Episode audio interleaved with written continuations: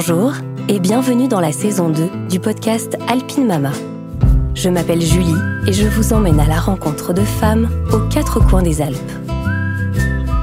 De leur grossesse à leur accouchement, ces inconnus ou presque nous raconteront leur parcours, leurs difficultés, mais surtout leur plus belle réussite en tant que mère. J'espère que ces écoutes vous donneront l'espoir, le courage et des semblants de réponse à vos questionnements. Plongez avec moi dans le récit de leur maternité.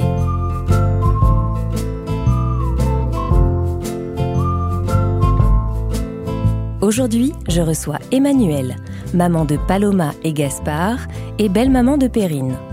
7 années se sont écoulées entre ces deux grossesses, et on peut dire que le chemin parcouru a été finalement salvateur, puisqu'il a confirmé à Emmanuel son souhait d'aller vers un accouchement plus naturel.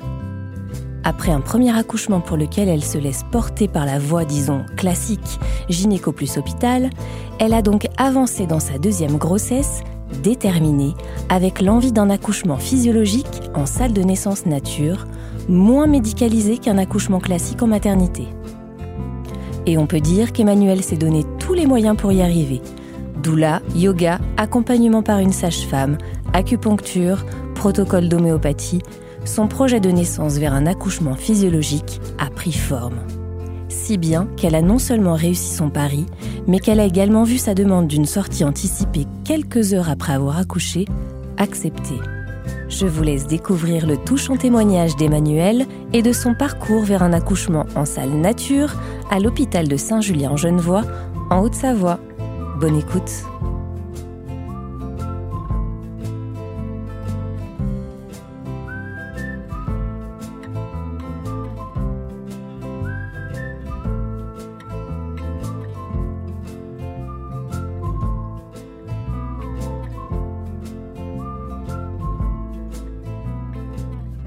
Bonjour Emmanuel. Bonjour Julie. Merci beaucoup d'avoir accepté mon invitation au micro d'Alpine Mama. Je suis hyper contente de te recevoir chez moi, enfin.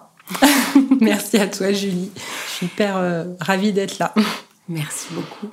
Emmanuel, est-ce que tu peux te présenter s'il te plaît? Oui, je m'appelle Emmanuel, j'ai 37 ans, bientôt 38, et je suis la maman de Paloma qui a 8 ans et demi, Gaspard qui va avoir 17 mois bientôt, et je suis la belle-maman de Perrine qui va sur ses 16 ans, voilà.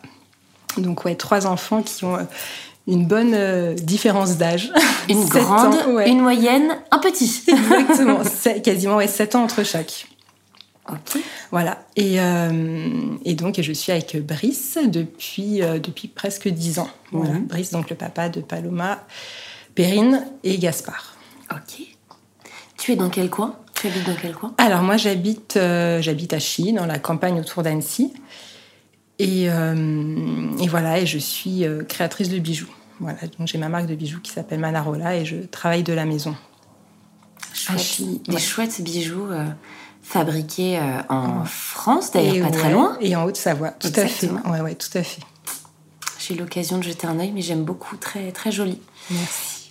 Est-ce que, Emmanuel, tu peux nous dire de quelle famille tu viens, en tout cas, dans quelle famille tu as grandi ? Ouais. Alors déjà, j'ai grandi à Annecy, je suis annécienne. Mes parents sont toujours ensemble, tu vois, une famille assez classique. Mes parents, d'ailleurs, fêtent leurs 40 ans de mariage cet été. Oh là là. 40 ans de mariage, dingo. Ouais, super. Et j'ai une petite sœur qui a 2 ans et demi de différence avec moi. Et voilà, donc mes parents, mon papa est annécien, il vient d'Annecy.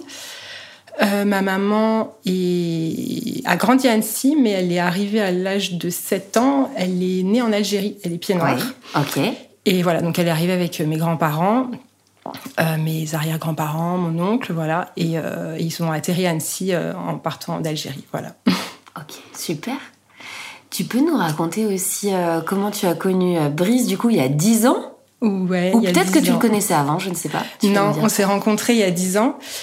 Alors, on s'est rencontrés dans un moment un peu particulier de ma vie, qui était que je m'étais séparée peu de temps avant du compagnon avec lequel j'étais pendant 10 ans aussi. Ah ouais. Ouais, donc j'étais dans un moment de vie pas hyper cool, pas hyper bien.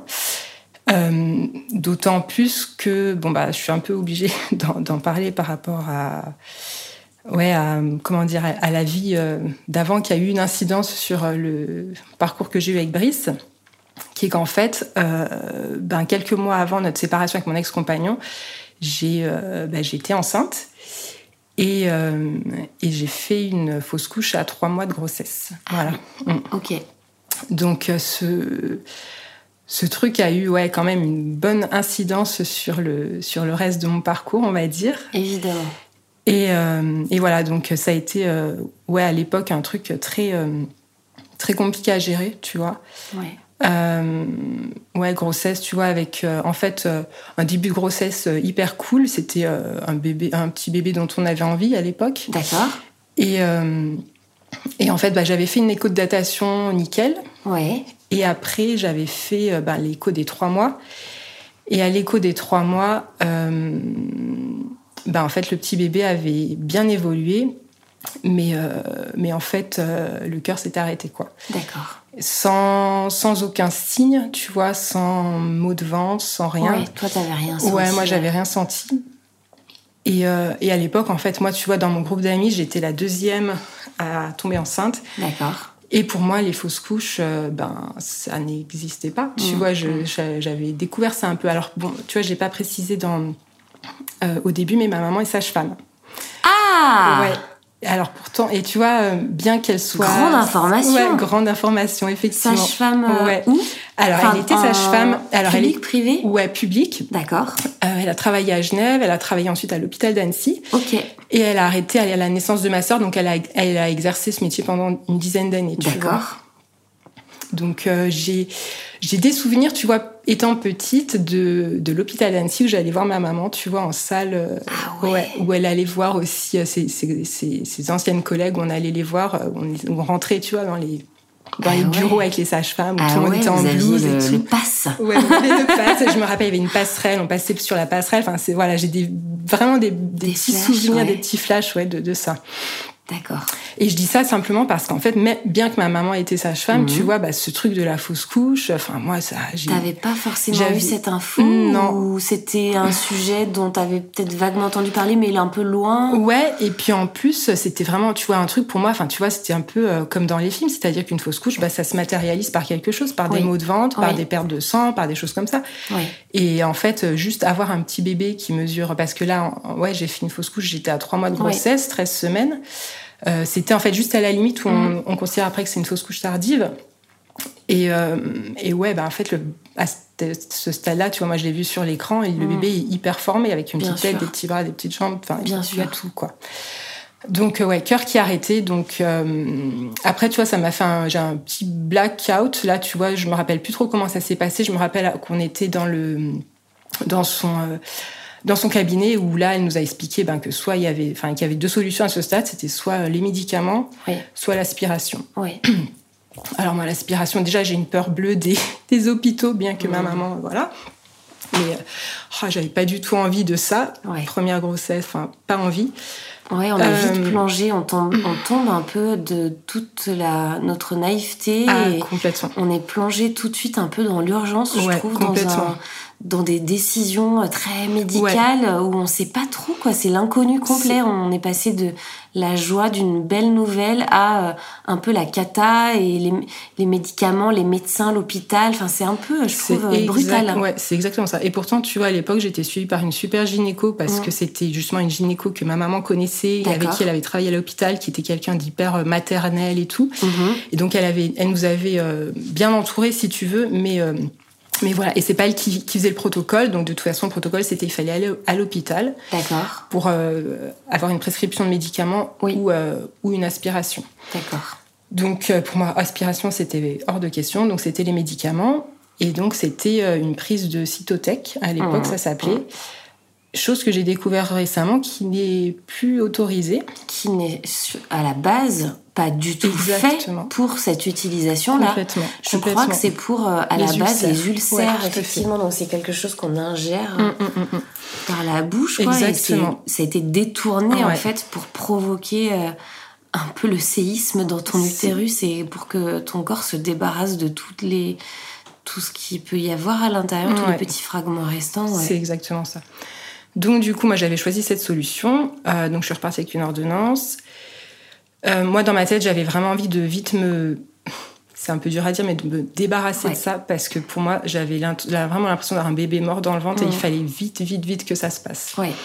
Donc j'ai pris quelques jours après les médicaments et ça ne m'a absolument rien fait, mis à part que j'ai été beaucoup aux toilettes, mais rien, pas de perte de sang, rien du tout. Donc on m'a demandé d'attendre un petit peu, j'ai attendu, j'ai repris une deuxième prise. Pareil, rien. Donc j'ai rappelé l'hôpital et l'hôpital m'a suggéré un plan B avant de faire de l'aspiration. C'était de me mettre le Cytotec par voie intravaginale pour provoquer des contractions. Donc je suis allée à l'hôpital accompagnée de ma maman parce que mon compagnon de l'époque avait pris des jours pour rester à la maison avec moi en amont et là il pouvait plus, donc je suis allée avec ma maman.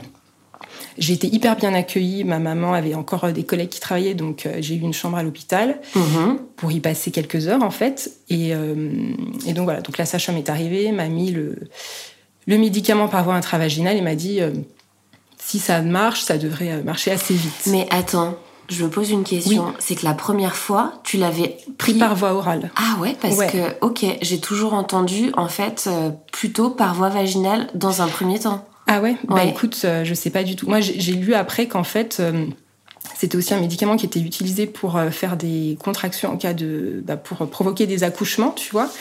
C'était aussi utilisé pour faire des IVG. Et ça, les deux prises pouvaient être faites. D'accord. Mais effectivement, avec la voie intravaginale, il y a eu... Et c'est pour ça que ça a été interdit. Ouais. Alors là, ça a fonctionné, mais hyper rapidement. Oui, bien sûr. C'est-à-dire qu'en un quart d'heure, j'ai eu des contractions... je me rappelle, je me suis levée du lit, je suis allée vers les toilettes et là j'ai senti que ça partait. Voilà. Et puis la sage-femme est arrivée au même moment, j'ai baissé ma culotte, elle m'a dit ne regardez surtout pas, j'ai regardé, mais bon voilà. Et elle a pris un mouchoir, elle est partie et voilà. Okay. Et ça s'est passé comme ça. Et tu vois, avec le recul, je me dis que heureusement que ça s'est passé comme ça, parce que si j'avais dû faire ça toute seule à la maison au-dessus des toilettes, je pense que ça aurait été pire, tu vois.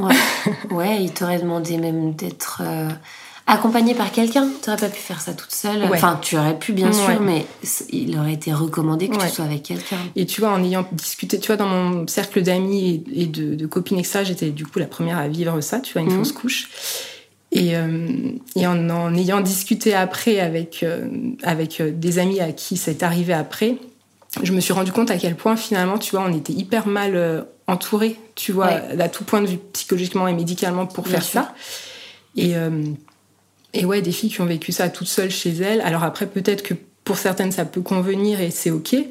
Mais pour certaines, ça peut ne pas convenir. Et se retrouver seule face à ça, à cette situation toute seule chez elles, waouh.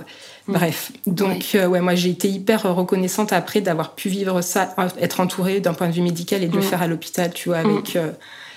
voilà. Donc, je suis rentrée chez moi et puis voilà. Bref, donc je tenais un peu à raconter ça parce que tu vois, ça a eu quand même une grosse incidence sur la suite. Oui, parce qu'en fait, finalement, c'est ta porte d'entrée dans la maternité. Ouais, exactement. Ça a commencé comme ça. Oui. Exactement. Donc bon, suite à ça, les mois sont passés et voilà. Quand tu vis des trucs comme ça dans un couple, parfois ça te soude et parfois ça t'éloigne. Et nous, ça a fait ça. Donc voilà, ça faisait 10 ans qu'on était ensemble. On avait déjà vécu d'autres petites choses et voilà. Et donc on s'est séparés quelques mois après et donc j'ai rencontré Brice je crois qu'on s'est séparés avec mon ex-compagnon en janvier, j'ai dû rencontrer Brice en février, tu vois. Donc ça hyper rapidement. C'était en fait alors Brice, c'est l'ami d'un nouveau compagnon d'une amie, tu vois. Donc on s'est rencontrés au bar, tu vois. OK. Et voilà. C'est bon, tu fais regonfler les stats du dating au bar, au comptoir. Au comptoir, d'ailleurs, qui n'existe plus. C'était le comptoir de la Folie Ordinaire. Ah tu vois, le comptoir de la Folie Ordinaire au Marquis, bien sûr. Exactement. Et voilà, on s'est rencontrés là pour la première fois. On s'est revus, je crois, quelques jours après. On était au resto avec des amis. Et voilà, il m'a dit que c'est ce jour-là où il avait flashé sur moi. Moi, j'étais pas trop dans le même délire à ce moment-là parce que je sortais, tu vois, de tout ça. Ouais. Mais j'ai senti qu'il y avait comme un truc où on avait hyper bien sympathisé, hyper bien discuté. Et voilà, donc lui, il a tout de suite, on a gardé contact et après, on a passé des soirées à discuter par message, Messenger à l'époque, bref. Et voilà. Et il y avait un truc quand même qui faisait que, tu vois, j'avais pas trop envie, c'était un peu compliqué, c'est qu'en fait, il était papa, déjà. Ok. Papa d'une petite fille de 5 ans et demi à l'époque, oui, puisque Perrine était en maternelle, grande section, et il en avait la garde une semaine sur deux. D'accord. Voilà, il était déjà séparé. Et voilà, donc c'est vrai qu'il y avait un truc où je me disais... OK, il te plaît, puis les choses avançaient, je me disais OK, il te plaît, mais waouh, tu rentres dans quelque chose où en fait, tu vas devenir belle maman avant d'être maman, quoi. Ouais, c'est ça, tu prends le package. Voilà, exactement. Donc écoute, les mois ont passé et puis à un moment donné, Brice, on sentait que qu'il allait se passer quelque chose et puis c'était irrépressible. C'était comme ça, quoi. Et voilà. Et à quel moment... Alors ça, c'est très intéressant parce que devenir belle maman avant de devenir maman, c'est quelque chose, j'imagine, parce que tu touches à la parentalité avant même d'avoir toi-même vécu, en fait, la maternité. Donc c'est intéressant. Complètement, ouais. Mais à quel moment vous vous êtes dit, tous les deux, tiens, ça serait chouette si... on agrandissait notre famille. Ouais, c'est hyper intéressant parce que tu vois, Brice, lui, de son côté, en amont, après s'être séparé, en fait, il s'était dit que lui, il voulait pas reconstruire de famille, tu vois. D'accord. C'est-à-dire qu'il était hyper investi dans son rôle de papa à mi-temps et il se voyait pas du tout reconstruire une famille. Alors, il s'était dit, OK, je vais sans doute rencontrer quelqu'un, mais dans l'idéal, il faudrait que ce soit quelqu'un qui ait déjà un enfant, tu vois. Reconstruire quelque chose, ça lui faisait peur. D'accord. Mais voilà, et il m'a dit après à ma rencontre, tout avait été chamboulé. Ah oui, j'ai l'impression qu'il a un peu changé d'avis. Un peu beaucoup. Un peu beaucoup, ouais. Et du coup, c'est ça. C'est en fait, si tu veux, quand on s'est rencontrés, moi, j'ai été hyper cash dès le début. Et je lui ai tout de suite raconté où j'en étais, tu vois, dans mon histoire perso. T'as été franche. J'ai été hyper franche. J'avais vécu tout ce que j'avais vécu à peine quelques mois avant, tu vois. Et ça l'a vachement touchée. Et voilà, donc il savait que de toute façon, si tu veux... Je pense qu'en fait, quand on décide d'être maman, il y a deux trucs. Il y a le truc de se sentir prête, tu vois, dans son corps, dans sa tête, à devenir maman. Oui, c'est vrai. Et puis trouver la bonne personne. Tout à fait. Moi, le truc de me sentir prête dans mon corps, je l'avais eu, tu vois. J'avais déjà été enceinte. J'avais déjà, dans ma tête, le cheminement, c'était déjà fait. J'ai envie d'être maman. Oui. Et là, avec Brice, voilà, j'avais trouvé... Et c'est pour ça qu'en fait, je suis tombée enceinte un an après, tu vois. Un an après notre rencontre, ça a été assez vite, quoi. Trop chouette. Trop chouette. Il a été vite, du coup, converti. Ouais, exactement. À ton projet. Ouais, complètement. Ah, c'est chouette. Ouais, super. Ouais. Super. Ouais. Comment elle s'est passée, cette première grossesse, justement ? Alors, alors moi, j'ai... Tu te souviens du moment où t'as su que t'étais enceinte ? J'ai su... En fait, j'ai arrêté la pilule et je suis tombée enceinte un mois après. OK. J'ai tout de suite senti que j'étais enceinte. Alors, on était en week-end à Rome, tu vois. Ouais. Et j'ai commencé à avoir les seins qui tiraient. Enfin, bon, bref, c'est comme la première fois. Donc, je me suis dit, OK, il y a un truc, là. On était à Rome. On avait passé les 3 jours en Vespa. Donc, tu vois, bouger dans tous les sens. Enfin, bon, bref. Tu vois, avec le recul, je me dis, waouh. Et j'ai dit à Brice, mais je suis sûre que je suis enceinte. C'est pas possible, tu vois. Et en rentrant... Ah ouais. J'ai acheté un test à la pharmacie. J'ai fait le test le soir, alors que normalement on te dit qu'il faut pas le faire le soir, mais je me suis gelée. J'arrive pas à attendre. Ouais, exactement. Donc j'ai fait le test le soir et il m'attendait sur le canapé. Je suis revenue, j'ai dit je suis enceinte. Et là ça a été un mélange de sentiments, de trop de bonheur et trop d'émotions et trop de peur aussi. Et d'appréhension, bien sûr. Donc j'ai beaucoup pleuré. Et puis voilà. Donc, écoute, les 3 premiers mois, ça a été hyper dur. Je redoutais... Voilà, je pense que j'ai passé, je vais exagérer en disant ça, mais presque les 3 premiers mois sur le canapé à pas bouger, tu vois. C'est-à-dire que j'étais un peu fatiguée, mais c'est surtout que j'avais hyper peur de faire n'importe quoi et de provoquer un truc, tu vois. Alors qu'en fait, tu vois, j'étais enceinte, je ne savais pas. Et comme je dis, on avait fait de la Vespa sur les pavés de Rome. Et, oui, et ça bougeait dans tous les sens. Et voilà, quoi. Oui, mais tu avais aussi ce bagage de ta fausse couche qui planait entre guillemets au-dessus de toi. Et peut-être avec cette appréhension que ça se reproduise. Parce que ça avait été un événement douloureux. Ouais, complètement. Donc ouais, les 3 premiers mois, psychologiquement assez difficiles. Jusqu'à la première écho qui a été en fait mon libérateur, enfin tu vois ce qui m'a libérée quoi, c'est-à-dire que la première écho s'est hyper bien passée, tout était nickel, ça rassure et ça m'a rassurée et à partir de là bah, j'ai investi à 1000% la grossesse, voilà, donc ouais, une grossesse qui a été hyper agréable, je me sentais très forte, tu vois, remplie de quelque chose. J'ai adoré être enceinte, tu vois, c'était trop chouette. Ouais, hyper sereine, tu vois, j'étais passée de hyper angoissée à hyper sereine avec l'écho qui s'était bien passée. Donc après, ouais, une grossesse très, très bien passée. Au niveau du suivi, tu vois, j'avais fait un suivi assez classique, finalement.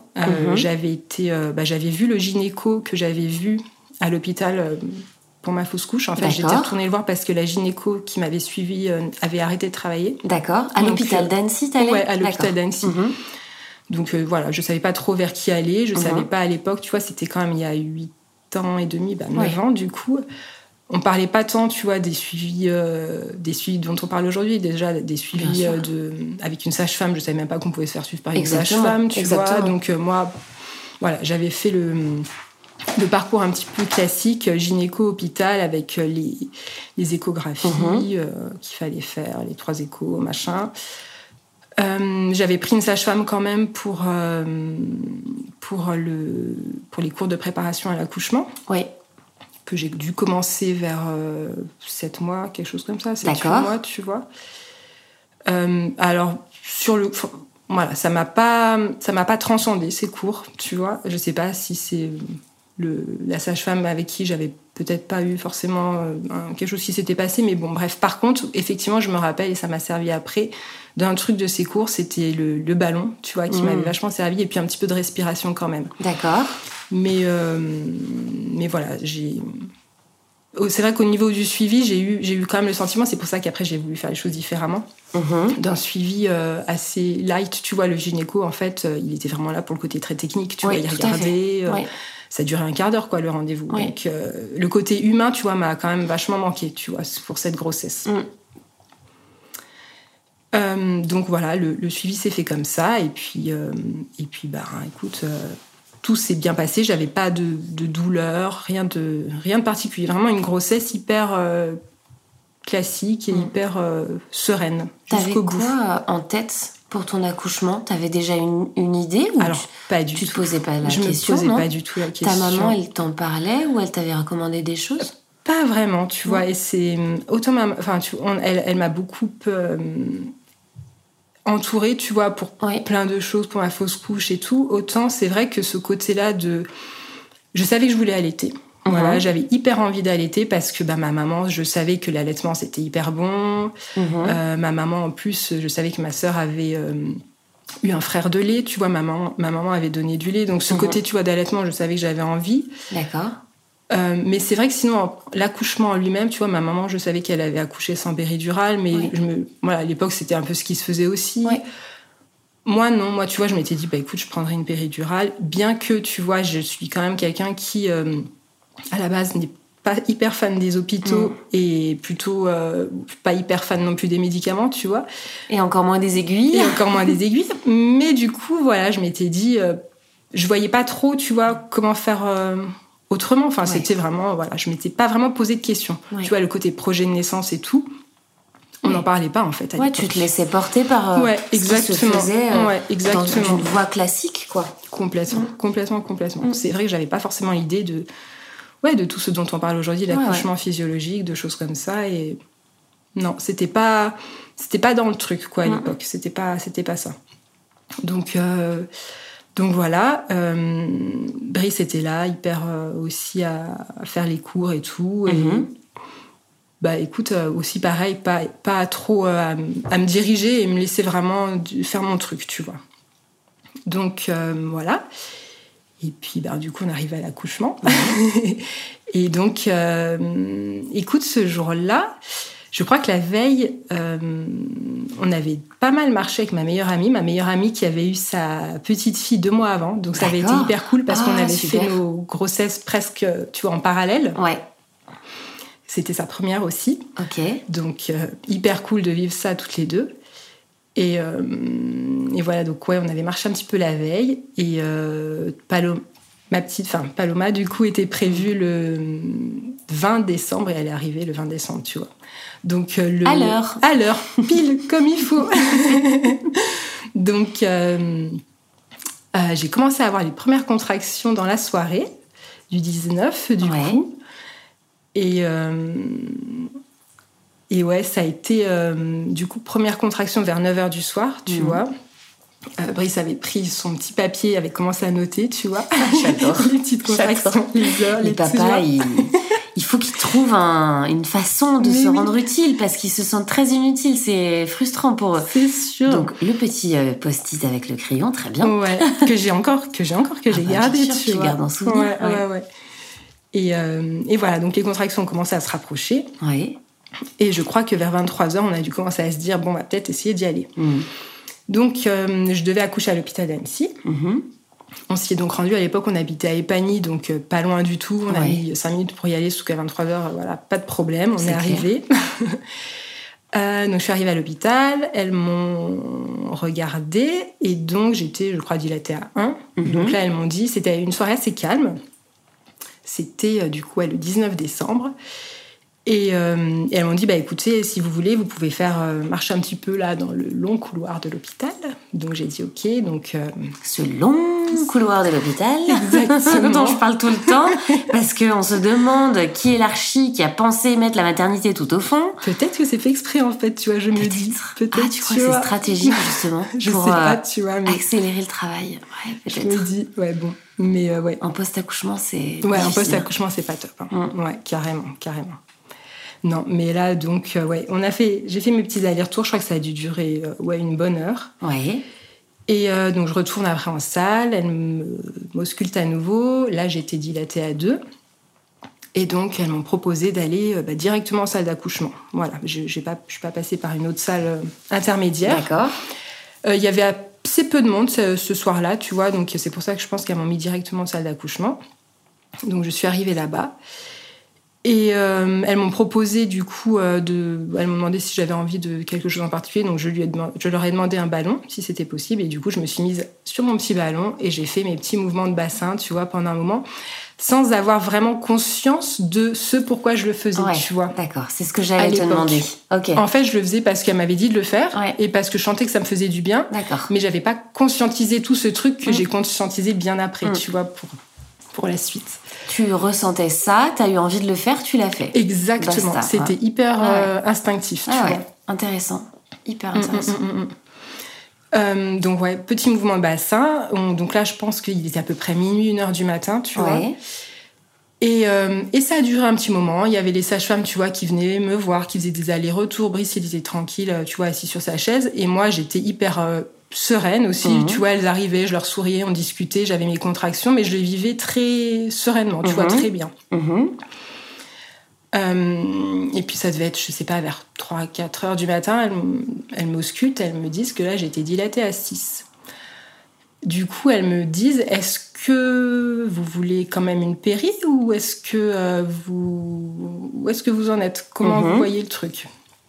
Et là, genre... moi, en fait, je m'étais pas posé la question, tu vois. Pour moi, en fait, une péri, quoi. Ouais. Et ce qui se passait à ce moment-là, c'est qu'en fait, j'ai commencé à avoir quelques minutes avant hyper faim. Et je sentais que je commençais un peu à me fatiguer, pas par les contractions, mais parce que... sans doute quand même par les contractions, mais j'avais hyper faim, c'est-à-dire que j'avais des crampes d'estomac de faim, tu vois. Ouais. Et je sentais qu'il fallait que j'aurais eu besoin d'un petit boost, tu vois, d'un petit quelque chose. Ouais. T'avais pas envie de t'envoyer non plus tout un repas, mais un petit truc exactement, tu vois, des petites graines, un petit carré de chocolat, ça serait bien passé, tu vois. Donc j'aurais demandé et en fait non, elles n'avaient pas voulu parce que à l'époque ça se faisait pas, tu vois. Alors donc, j'ai jamais su en fait pour quelle raison on peut pas. Est-ce que c'est en cas de si on a besoin d'avoir une anesthésie générale, il faut qu'on soit à jeun peut-être. Je pense que c'est ça. Ouais, je pense que c'est ça. Une petite pâte de fruits, ça marche pas de pain. Tu vois, non, tu vois. Enfin, à l'époque, en tout cas, il y a 9 ans, 8 ans, ça se faisait pas, quoi. Donc, non, par contre, elles ont été cool. Elles m'ont dit que je pouvais boire un thé avec du sucre, tu vois, pour essayer de me rebooster un peu. Ok. Donc, j'ai pris mon petit thé, mais ça suffisait pas, tu vois. Okay. Donc, à ce moment-là, tu vois, elles m'ont dit, bah, en fait, la péri, c'est soit on la fait maintenant, soit après, c'est trop tard. D'accord. Maintenant, je sais que c'est pas forcément le cas, mais en tout cas, voilà. À ce moment-là, c'est l'info que j'ai eue. D'accord. Et comme je me sentais sans force, tu vois, à ce moment-là, et vraiment, ouais, il m'aurait manqué un petit truc pour passer par-dessus, peut-être pour aller plus loin. Ouais. J'avais pas eu. Et donc, j'ai accepté la péri. J'ai dit, ouais, on fait la péri. Donc, il me pose la péri. Et là, du coup, je m'allonge dans le lit. Et là, je sens vraiment, enfin, tu vois, le truc que j'aime pas... le truc des médicaments, tu vois, enfin bon, bref, je sens mon corps qui devient hyper chaud, j'ai un peu la tête qui tourne et tout, enfin un peu vaseuse, tu vois. Complètement. Cotonneuse. Ah. Bref, donc je m'allonge et là, donc il devait être 4-5 heures du matin et là en fait, pas un trou noir, tu vois, mais un moment où, tu vois, j'ai du mal à restituer les heures, tu vois. Ah ouais, un petit moment de flottement. Un petit moment de flottement, ouais, tout à fait. Où effectivement, bah, je ressens plus de douleur, mais je ressens plus grand-chose, en fait. Ah oui. Donc, et en fait, ce temps-là, tu vois, bah maintenant, enfin, je l'ai su après, le lendemain, mais ça a duré hyper longtemps. Ça a duré hyper longtemps parce que les heures sont passées, tu vois. Et j'ai dû me réveiller. Je pense pas avoir dormi, mais j'étais vraiment dans un état un peu... Et puis c'est vrai que j'ai pas vraiment l'habitude de prendre des médicaments, tout ça. Donc est-ce que c'est par rapport à ça... La péri m'a fait vraiment beaucoup d'effets, j'en sais rien, tu vois. Mais en tout cas, ouais, hyper vaseuse. Ah oui. Donc le temps est passé, mes contractions que je sentais plus ou moins ont continué. Et puis... te dire l'heure, je n'en sais rien, je ne m'en rappelle pas, mais ça doit être dans la matinée. Elles sont venues et puis elles ont dit, on va percer la poche des os parce que là, il faut accélérer un petit peu le truc. Ça commençait à être un peu long pour elles. D'accord. Donc, elles ont percé la poche des os. Ok. Là, effectivement, j'ai senti le liquide couler. Et à partir de là, je pense que les choses se sont un peu accélérées. Mais, tu vois, dans mon souvenir, j'ai pas le souvenir d'avoir senti des besoins de pousser. J'ai senti des contractions. J'ai senti parce qu'effectivement, je pense qu'en plus la péridurale n'avait marché bien que d'un côté, c'est-à-dire que j'avais un côté qui sentait rien et un côté qui sentait un peu plus. Ah ouais, d'accord. Donc j'avais quand même des douleurs, mais cette sensation de pousser, je l'ai pas eue. Si bien qu'à un moment, tu vois, il y a une sage-femme qui est rentrée qui a dit « Ah, bah, vous êtes dilatée à 10, là, on va y aller, il va falloir pousser. » Mais moi, tu vois, ce truc je l'avais pas eu, quoi. Et en plus, moi, j'avais hyper peur de pousser parce que, en fait, dans ma tête, j'avais peur de pas savoir, j'avais peur, je sais pas, que mon cerveau explose. Enfin, tu vois, j'avais un truc par rapport à la poussée qui me stressait. Autant l'accouchement lui-même ne me faisait pas peur, tu vois, quand j'en parlais avant, autant la poussée, c'était un truc qui m'angoissait un peu. J'avais peur de mourir, tu vois, en poussant, l'intensité, tu vois, ouais. Donc, j'ai commencé à pousser. Et là, les sages-femmes, je crois que j'avais 2 ou 3 sages-femmes autour de moi, me disaient « Allez-y, allez-y », mais vraiment, tu vois, d'une façon hyper... un peu, tu vois, comme une épreuve sportive, tu vois. Ouais. Allez-y. Bref. Et alors, moi, qui ne suis pas du tout sportive, qui ne suis pas du tout dans la compétition, tout ça, ça avait plutôt tendance à ne pas me plaire, tu vois. Et je me rappelle, je n'arrivais pas à pousser. Je me rappelle qu'à un moment, une sage-femme m'a dit « Vous poussez trop dans la tête, faut pousser par en bas. » Mais moi, tu vois, je ne sentais pas, en fait. Je ne sentais pas où il fallait que je pousse. Ouais. Bref, donc, j'ai continué à pousser. Et voilà, Paloma est arrivée et malgré tout, si tu veux, j'en garde quand même de tout ce moment quelque chose de très doux parce que c'est vrai que j'ai pas forcément eu mal, mais avec le recul, j'en ai gardé autre chose, mais quand même, voilà, un bel accouchement, si tu veux, malgré tout. Mais c'est vrai que ce truc de pas avoir senti et d'avoir beaucoup poussé dans la tête, tu vois, c'est quelque chose que j'ai gardé. Donc Paloma est sortie, ils me l'ont mis sur le ventre. Et là, c'était trop magnifique. En fait, je crois que j'ai pleuré. Viry a pleuré. Enfin, voilà, c'était... grand moment d'émotion. Grand moment d'émotion, ouais. Hyper, hyper beau. Donc, suite à ça, voilà, on est remonté dans la chambre. Mm-hmm. Et voilà, donc première nuit, j'ai accouché, il était midi et quart. D'accord. Donc, première journée d'abord. Moi, j'avais hyper envie d'allaiter, voilà, comme je te disais...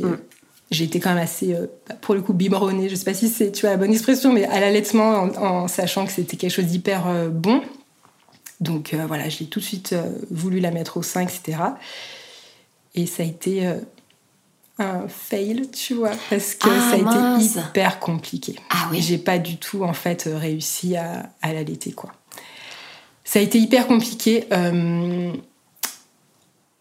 Je pense que déjà, j'avais pas eu vraiment de préparation à l'allaitement, tu vois, au final. D'accord. Pour moi, en fait, ça devait être facile, tu vois. Ouais. C'est-à-dire que j'imaginais que mon bébé allait se coller à mon sein, téter, merci. Et puis voilà, c'était comme ça, quoi. Et non, en fait, j'ai compris après que c'était pas comme ça et qu'il fallait... Mais ce truc, moi, je l'avais pas du tout en tête, je l'avais pas du tout intégré. Bien sûr. Donc ça a été hyper difficile. J'ai eu en plus, tu vois, une expérience avec une... puricultrice à un moment donné qui était venue, qui avait collé Paloma sur mon sein, lui appuyant sur la tête parce qu'elle prenait pas correctement le mamelon et tout. Donc j'ai pas eu des super expériences à l'hôpital. En plus, moi, j'étais hyper fatiguée. Je suis quelqu'un qui n'aime pas trop dormir ailleurs que chez elle. Donc la fatigue de l'hôpital faisait que j'étais pas non plus dans un bon mood, tu vois. Et en plus de ça, j'ai eu... moi, je porte des lentilles rigides parce que j'ai un problème aux yeux. D'accord.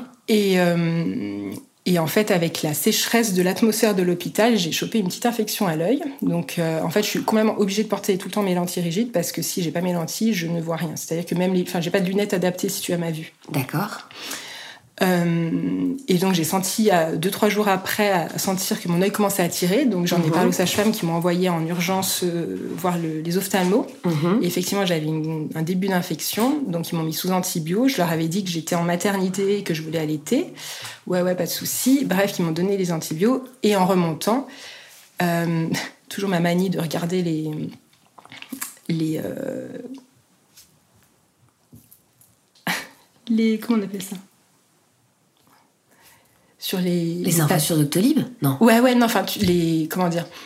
Ah, pas les ordonnances, sur les papiers des médicaments. Ah, enfin, comment dire, les modes d'emploi. Les modes, oui, enfin, tu vois. Et je lis que c'était hyper déconseillé pour les femmes enceintes et les femmes allaitantes. Ok. Donc, j'en parle du coup aux sages-femmes qui disent « Ah, mais non, effectivement, faut plus mettre votre fille au sein, c'est pas possible. » Je dis « Mais moi, je veux quand même continuer à essayer d'allaiter, quoi. » Voilà, exactement. Donc, du coup, elles m'ont conseillé un tirelet. Et du coup, voilà, je suis partie de la maternité le 24 décembre. Par contre, pour moi, c'était hyper important que je passe pas Noël. J'avais pas envie de passer Noël à l'hôpital, tu vois. Donc, j'ai tout fait pour... partir le 24 décembre avec du coup des petits biberons pour Paloma, un tirelet pour essayer de continuer à activer la lactation. D'accord. Sauf que voilà, en plus je tirais mon lait, tu vois, mais je pouvais pas lui donner en fait. Ouais. C'est-à-dire je tirais pour activer, mais je jetais le lait. Bref, donc autant te dire que ça n'a servi absolument à rien.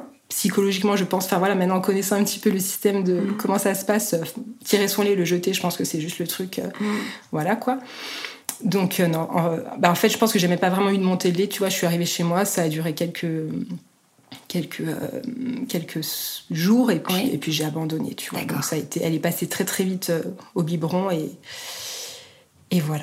Donc, voilà. Et 15 jours après, je me lève un matin et je sens ma tête qui tourne dans tous les sens. J'ai des vertiges de dingue, impossible de me tenir debout. Donc, on appelle en urgence les médecins, tu vois. Oui. Et en fait, j'ai dû faire des vertiges de position, tu vois. Mes petits cristaux dans les oreilles qui se sont bougés dans tous les sens. Et c'est quoi les petits cristaux dans les oreilles? C'est ce qui te donne l'équilibre, tu vois. D'accord. Et après, en fait, il y a des manips à faire. On se balance dans tous les sens par un kiné ou bien un ORL pour te les remettre en place. je connaissais pas du tout ça. Ouais, et moi, je pense que j'ai eu ce truc du fait d'avoir poussé beaucoup par la tête, tu vois. Je pense que d'avoir fait la poussée par la tête, ça m'a déclenché, tu vois, des trucs au niveau des cristaux. Et du coup, 15 jours après, un matin, je me lève et impossible de me tenir debout, même pour aller aux toilettes. Brice devait me porter. Donc, j'ai passé 15 jours au lit à quasiment pas pouvoir m'occuper de ma fille. Ça a été, tu vois, un peu compliqué les 15 jours d'après. Ah oui. Après, voilà, ça s'est bien passé, d'autant plus que c'était pas hyper grave en soi. Mais tu vois, j'avais gardé ce truc du coup de OK, la poussée dans la tête, la poussée, c'est je peux pas faire ça si je retombe enceinte. Il y a un truc à travailler, ouais, tu vois, là-dessus. Ça t'a quand même marqué. Ouais, carrément. Pour pas dire traumatisé, mais marqué en tout cas. Ouais, ça a été hyper dur parce qu'en fait, c'était hyper frustrant parce que t'accouches. Le postpartum s'est plutôt bien passé, tu vois, j'avais pas eu j'avais pas eu d'énormes déchirures, etc. Donc c'est pour ça que je te dis, ça a été assez doux. Mais ce truc de 15 jours après, tu vois, de se lever un matin et d'avoir de plus pouvoir ne rien faire. En fait, j'étais allongée dans le lit et même allongée, j'avais la tête qui tournait. Même, porter ma fille, j'y arrivais pas, quoi. Ah c'était hyper dur. Heureusement que Brice était là et a tout géré de A à Z pendant 15 jours, tu vois. Ah ouais, super.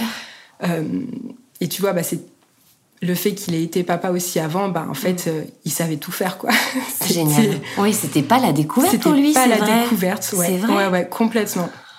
C'est-à-dire que j'ai pu totalement en fait le laisser gérer, quoi, pendant ces 15 jours où moi j'étais complètement à ne rien plus pouvoir faire, tu vois. Et voilà, mais mis à part ça, cette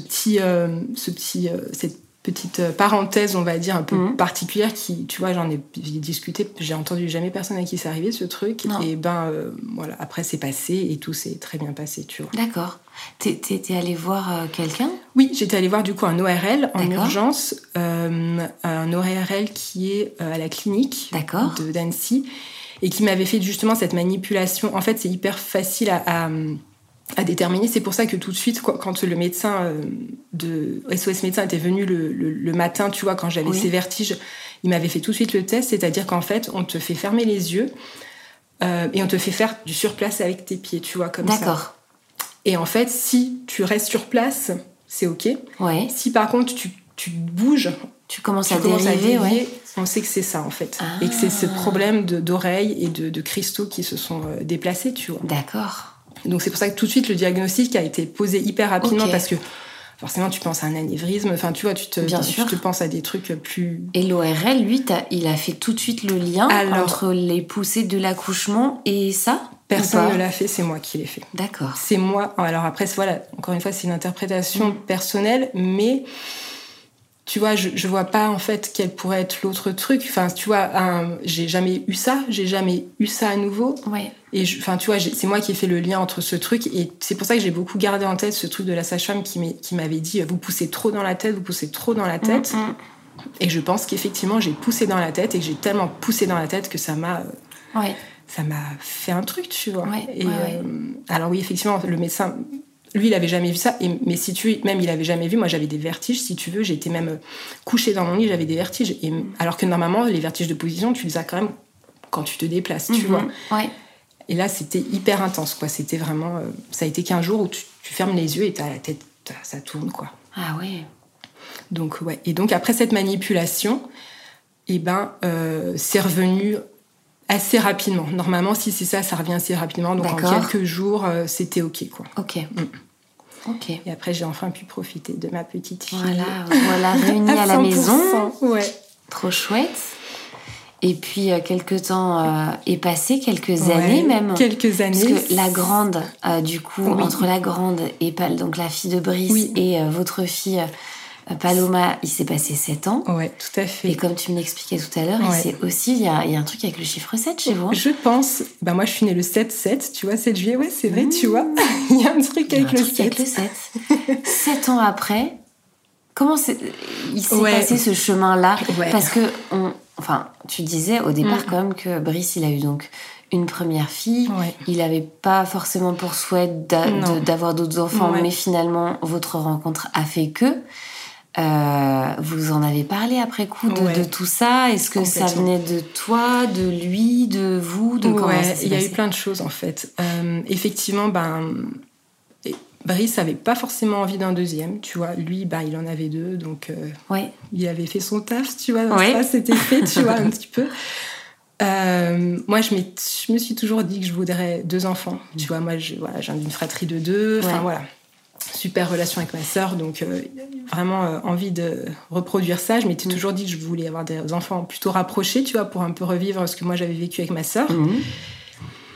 Et puis les choses se sont finalement pas fait comme ça parce que justement on avait déjà une grande qui était avec nous une semaine sur deux, tu vois, oui. Donc ça demandait quand même bien sûr. Du travail. Bien sûr. Et il y avait aussi le fait que moi j'ai monté mon entreprise en même temps. Eh oui, ce n'est pas une anecdote, hein. Ouais, c'est sûr. Manarola est née, Emma by Manarola est née en fait à ce moment-là. Complètement, quand j'étais enceinte. Lors de ta grossesse. Ouais, voilà. Tout à fait. Donc effectivement, cette première année de vie avec Paloma, moi j'avais décidé de la garder à la maison et j'avais pu à ce moment-là développer mon entreprise en son début, c'est-à-dire que c'est à ce moment-là que tu fais tes recherches de fournisseurs, de choses comme ça, et tu n'es pas forcément dans une démarche tout de suite hyper commerciale, tu es dans une démarche plus de construction. Bien sûr, de préparation. Exactement, donc c'est quelque chose que j'ai vraiment pu faire avec Paloma. Et puis petit à petit, Manarola a grandi. Et plus ton entreprise grandit, et plus tu t'investis dedans, et plus tu te dis, mais en fait, comment je vais faire pour amener un nouveau petit bébé là-dedans, tu vois, et recommencer un moment où tu sais que forcément, tu vas avoir à un moment donné, te consacrer à nouveau à un bébé, quoi. Ouais. Et c'est hyper difficile, en fait, de se dire qu'à un moment donné, il va falloir que tu mettes ta boîte un peu en sourdine pour faire ça. Donc, tu te dis tout le temps que c'est pas le bon moment, en fait. Donc, on a attendu. À côté de ça, j'avais une relation hyper fusionnelle avec Paloma. Et j'avais aussi toujours ce truc de me dire, mais est-ce que j'arriverai à aimer un bébé autant qu'elle, tu vois ? La fameuse question. Ouais. Donc, on avait une telle relation, elle et moi, tu vois, que j'avais hyper peur d'y mettre quelqu'un d'autre. Ouais. Il y avait ça, et puis après il y avait aussi simplement le côté logistique où on habitait dans un appartement à Viry qui avait un certain nombre de chambres qui n'étaient pas hyper grands, et on se disait avec Brice, mais on ne peut pas avoir un troisième enfant en fait à un moment donné, voilà. Bref, donc beaucoup de questions qui ont fait que ces questions ont avancé, le temps avance, et puis voilà quoi. Et à un moment donné en fait, moi j'ai vraiment ressenti trop le besoin en fait d'avoir un deuxième enfant. Ah oui. Et Brice aussi en fait, il l'a compris et il a été complètement OK, si tu veux, c'était pour lui voilà, il savait ça finissait, ça continuait notre truc et ça le faisait comme finalement on avait envie que ce soit. Donc écoute, ça a pris un petit peu plus de temps que pour Paloma et puis donc je suis tombée enceinte en 2019, oui. À l'été 2019, je suis tombée enceinte. Et là, je savais, tu vois, que je voulais que les choses soient différentes, que pour la première fois, à tous les niveaux, au niveau du suivi, etc. J'avais ma meilleure amie qui avait eu un bébé peu de temps, son deuxième du coup peu de temps avant, et qui avait elle la même qui avait été enceinte en même temps que toi. Tout à fait. Vous avez été hyper raccord. On s'est un peu suivi. Alors là son petit avait plus de différence, du coup, mais ouais, ça a été c'est elle qui m'a dit, mais en fait tu peux te faire suivre par une sage-femme, tu vois. Ouais, exactement. Alors je me suis dit, ah ouais, c'est vrai, ça peut être pas mal ça. Et puis c'est vrai que en 7 ans tu évolues, et puis j'avais évolué et j'avais de plus en plus envie d'avoir des choses, d'aller vers plus de naturel, tu vois. Donc ça allait très bien, et donc elle m'a parlé de cette sage-femme qui est sur Céno et qui pour elle avait été, avec qui elle avait eu un très bon contact, et voilà. Donc effectivement je suis tombée enceinte, j'ai directement appelé cette sage-femme pour lui demander si elle était OK pour me voir. Et donc j'y suis allée, j'étais enceinte de très peu finalement, et voilà, et je lui ai demandé si elle était d'accord pour me faire une écho à de datation, tu vois, parce que des fois ça se fait pas toujours, j'ai l'impression qu'il y en a certains qui le font, pas tous. Tout à fait. Mais pour moi c'était important de le faire Parce que j'avais, même si j'avais eu la grossesse de Paloma, oui, tu vois, qui avait réparé beaucoup de choses par rapport à cette fausse couche, mmh, où je m'étais rendu compte que finalement, j'étais capable de mettre au monde un petit bébé. Eh oui. J'avais quand même, malgré tout, encore cette crainte, tu vois, d'une fausse couche. Et du coup, l'éco-datation, pour moi, ça me permettait un peu de, tu vois, de poser le truc. Mmh, de suivre, ouais. En tout cas, de ne pas attendre l'écho des 3 mois, parce que si tu veux, le fait d'avoir en fait vécu en amont cette fausse couche pour laquelle j'avais pas senti de choses, en fait, j'ai toujours moi eu peur, cette peur ne m'a pas quittée, de revivre ce truc de ok, il se passe des trucs dans mon corps, mais en fait mon corps ne me le dit pas, tu vois. Ouais, un peu la trahison du corps, un peu ça, ouais. Donc hyper important pour moi de faire une écho de datation. Donc on a été avec Brice faire cette écho de datation. Et à l'échographie, l'échographe nous a dit qu'il y avait un petit truc qui n'allait pas, puisque l'embryon n'avait pas la taille qu'il aurait dû faire à cette période-là, tu vois. D'accord. Le cœur battait, mais il y avait un truc qui la chiffonnait, tu vois. D'accord. Bon, super. Donc on ressort de là, moi, je me suis mise à pleurer, forcément, voilà. Elle nous a dit, on se revoit dans 1 semaine. Ok. Donc pendant 1 semaine, t'attends, tu te poses plein de questions, etc. Et donc 1 semaine après, on y retourne. Et là, le cœur est arrêté.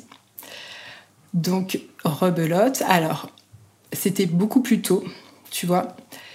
Et comme j'avais déjà vécu tout ce que j'avais vécu avant, ça a été complètement différent cette fois-ci, si tu veux. C'était moins la surprise de l'influence. Exactement, c'était moins la surprise. Mais bon, ça n'enlève pas de la tristesse et de la peine. Complètement. Donc, du coup, cette fois-ci, tu vois, j'avais, pendant ces 7 ans, beaucoup eu autour de moi d'autres copines, des femmes avec qui je discutais et tout, qui avaient eu des fausses couches. Et je savais... Tu vois que à ce stade de la grossesse, je devais être, tu vois, enceinte d'1 mois, 1 mois et demi à peine. Les choses pouvaient peut-être se faire un peu plus naturellement, et j'étais pas obligée d'en passer par les médicaments ou par un curetage, tu vois. Ah oui. Ouais. Du coup, je me suis dit que cette fois-ci, j'avais envie d'essayer que mon corps fasse les choses tout seul, tu vois. Et puis, j'avais pas le même ressenti que la première fois, avoir hyper besoin de faire sortir ce petit être de moi hyper rapidement. Oui. J'avais plus vraiment le besoin de le faire naturellement, tu vois. D'avoir des ressentis. Donc, j'ai... le protocole actuel, alors je sais pas si c'est encore le cas, mais... En 2019, le protocole, c'était qu'une fois à l'écho, on détermine que la grossesse s'est arrêtée, tu dois aller aux urgences. Donc nous, à l'époque, on habitait à Viry, donc je dépendais de l'hôpital de Saint-Julien, donc j'ai un peu traîné, tu vois, avant d'y aller. J'ai dû attendre 1 semaine. On a fini par y aller aux urgences. Et là, des urgences, ils te dirigent vers le service gynéco. Et le service gynéco, donc j'ai rencontré une gynéco qui m'a donc parlé des différentes options, les médicaments, etc., aspiration, bref. Et là, je lui ai dit, écoutez, moi, vu le stade, je préférerais essayer de faire les choses naturellement que les choses que mon corps rejette l'embryon tout seul, quoi. Donc, elle m'a dit OK. Elle m'a quand même donné le médicament et au cas où, parce que elle m'a quand même laissé un laps de temps. C'est-à-dire qu'au bout d'1 mois, il fallait que les choses soient faites. Donc, j'avais un rendez-vous pour y retourner 1 mois après pour soit... faire une aspiration si ça ne s'était pas fait. D'accord. Soit, si ça s'était fait, vérifier que tout était bien parti. En tout cas, faire une écho pour checker. Exactement. D'accord. Exactement. Donc, je suis partie avec le médicament. D'ailleurs, maintenant, tu vois, j'étais partie avec le médicament. La première fois, j'avais une ordonnance. Là, il te donne le médicament. Et si elle m'avait vraiment dit que si je ne l'utilisais pas, il fallait que je le ramène, tu vois. Il y a un truc, je pense que c'est pas anodin, tu vois, de ce médicament. Je pense qu'il est hyper fort et que... Enfin, il y a un truc, tu vois, de... Oui. Tu ne peux pas le donner à n'importe qui. Oui, ça peut, tu vois, provoquer... Tu vois... Ouais, c'est pas un truc que tu gardes chez toi. Non, non. Hyper... Ouais, exactement, exactement. Donc, je suis arrivée à la maison et puis là, écoute, je me suis dit, ok, mon corps, je vais essayer de l'aider. Et j'ai contacté Vanessa, Namasté Mamanès, pour lui en parler. D'accord. Et aussi pour en parler tout simplement parce que c'était difficile et que j'avais besoin, tu vois, d'en parler. Bien sûr. Donc, on s'est vu avec Vanessa et j'ai beaucoup discuté avec elle, tu vois. On a fait une séance, tu vois, qui avait été hyper forte parce qu'elle avait posé des mots, tu vois, sur des choses que je ressentais. Et on avait fait une séance de yoga aussi, et une séance de yoga qu'elle fait en général aux mamans qui sont prêtes d'accoucher. Donc, c'est-à-dire une séance de yoga qui va être plutôt dans le côté amener les choses vers le bas, tu vois, faire descendre, etc. D'accord. Donc, tu vois, moi, l'idée, c'était d'essayer d'aider mon corps et de mettre des choses en place pour que les choses se passent naturellement. Donc, j'avais fait ça. J'avais appelé une amie de ma maman qui était encore sage-femme et qui était à la retraite depuis peu, et pour essayer de lui demander des conseils. Et elle m'avait dit éventuellement d'appeler l'hôpital et qu'il y avait peut-être en acupuncture, tu vois, des choses à faire pour aussi aider. Tu vois, comme tu peux déclencher finalement, c'est un petit peu la même méthode, tu vois. C'est similaire complètement. Même. Ouais, complètement. Donc j'avais pu avoir un rendez-vous avec une sage-femme acupuncteur et qui m'avait fait de l'acupuncture, tu vois. D'accord. Et puis j'avais contacté aussi parallèlement ma médecin homéopathe qui m'avait du coup fait aussi un petit protocole d'homéopathie. D'accord. Donc j'avais mis ces trois choses en place. Ça a duré un petit temps quand même. Et puis moi dans ma tête j'étais hyper stressée du fait de je me dis mais en fait ça va arriver je sais pas quand, ça peut arriver, il y a ma fille qui est là, enfin voilà. Et c'était juste avant les vacances d'octobre. Et mes parents sont venus chercher Paloma, tu vois, le dimanche matin pour qu'elle parte chez eux une semaine. Et le dimanche soir, j'ai commencé à avoir les premières pertes, contractions, etc. Donc le lundi matin, j'avais à l'époque encore mon atelier au Glaisin. Je suis partie à mon atelier, j'avais en plus des trucs à faire. C'était au même moment où je relançais Manarola, tu vois, avec l'histoire d'un bijou par mois, patati patata. Je l'avais lancé le mois d'avant, tu vois, et donc j'avais des commandes à faire. Enfin, je pouvais pas ne pas y aller. Donc j'y suis allée, ma sœur, je partageais l'atelier avec ma sœur, donc ça c'était chouette, je savais comment elle était là, elle était prévenue, etc. Et puis j'avais dit à Brice, écoute, s'il se passe quoi que ce soit, je te rappelle, il était parti au boulot à Genève, et si j'ai besoin, voilà, tu reviens à la maison, quoi. Donc c'était comme ça. Donc je suis arrivée au bureau, j'ai commencé à préparer mes petits envois que j'avais à faire, je suis allée à la poste, je suis allée envoyer mes trucs, je perdais un petit peu de sang, etc. Et puis je commençais à avoir vraiment mal au ventre, des contractions et tout, et... Et à un moment donné, j'ai dit à ma sœur, écoute, là, je crois que faut que tu me ramènes à la maison. Là, c'est en train d'arriver, quoi. Et donc, ma sœur prend la voiture, elle me ramène et arrive à la maison. Voilà, j'ai couru dans la salle de bain et ça s'est fait, tu vois. Et en fait, je remercie mon corps en fait d'avoir pu faire ça naturellement, tu vois. Bien sûr. Et tu vois, je te disais, à contrario, la première fois, j'étais contente de le faire à l'hôpital, d'être entourée, mais parce que c'était à un certain stade.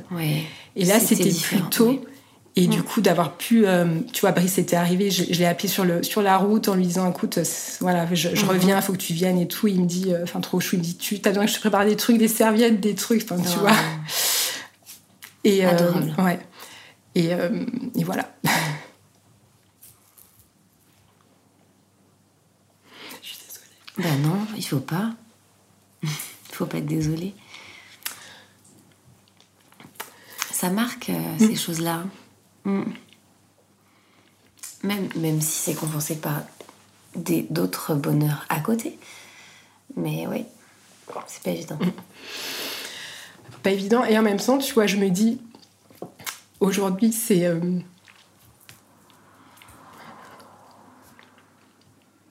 c'est tout ça qui m'a permis d'aller vers ce que je voulais, tu vois. Oui.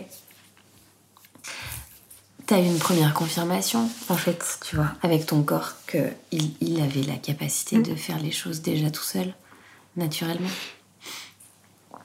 Ouais, exactement. Donc, désolée. Suite à ça, du coup, donc j'avais mon rendez-vous à l'hôpital, et... Qui tombait en plus quelques jours après, tu vois. Juste, je crois que du coup, ça s'est passé le lundi et j'avais mon rendez-vous le vendredi pour vérifier que tout était bien parti, le rendez-vous que j'avais pris un mois avant. D'accord. Ça a duré jusqu'au jeudi, tu vois. J'ai perdu du sang. Enfin bon, bref, je vais pas rentrer dans les détails, mais ça a duré sur plusieurs jours. Ouais, tout à fait. J'ai même eu, tu vois, je crois que c'était le mardi ou le mercredi où j'ai eu une poussée de fièvre.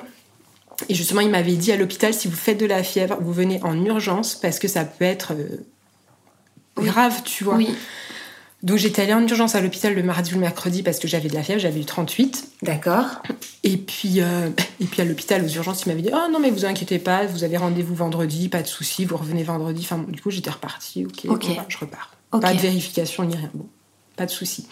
Donc j'y suis retournée le vendredi. Le vendredi, bah, je perdais quasiment plus rien, enfin juste, tu vois, comme des règles en fait. Oui. Et là, donc, elle a vérifié et tout avait été évacué, quoi.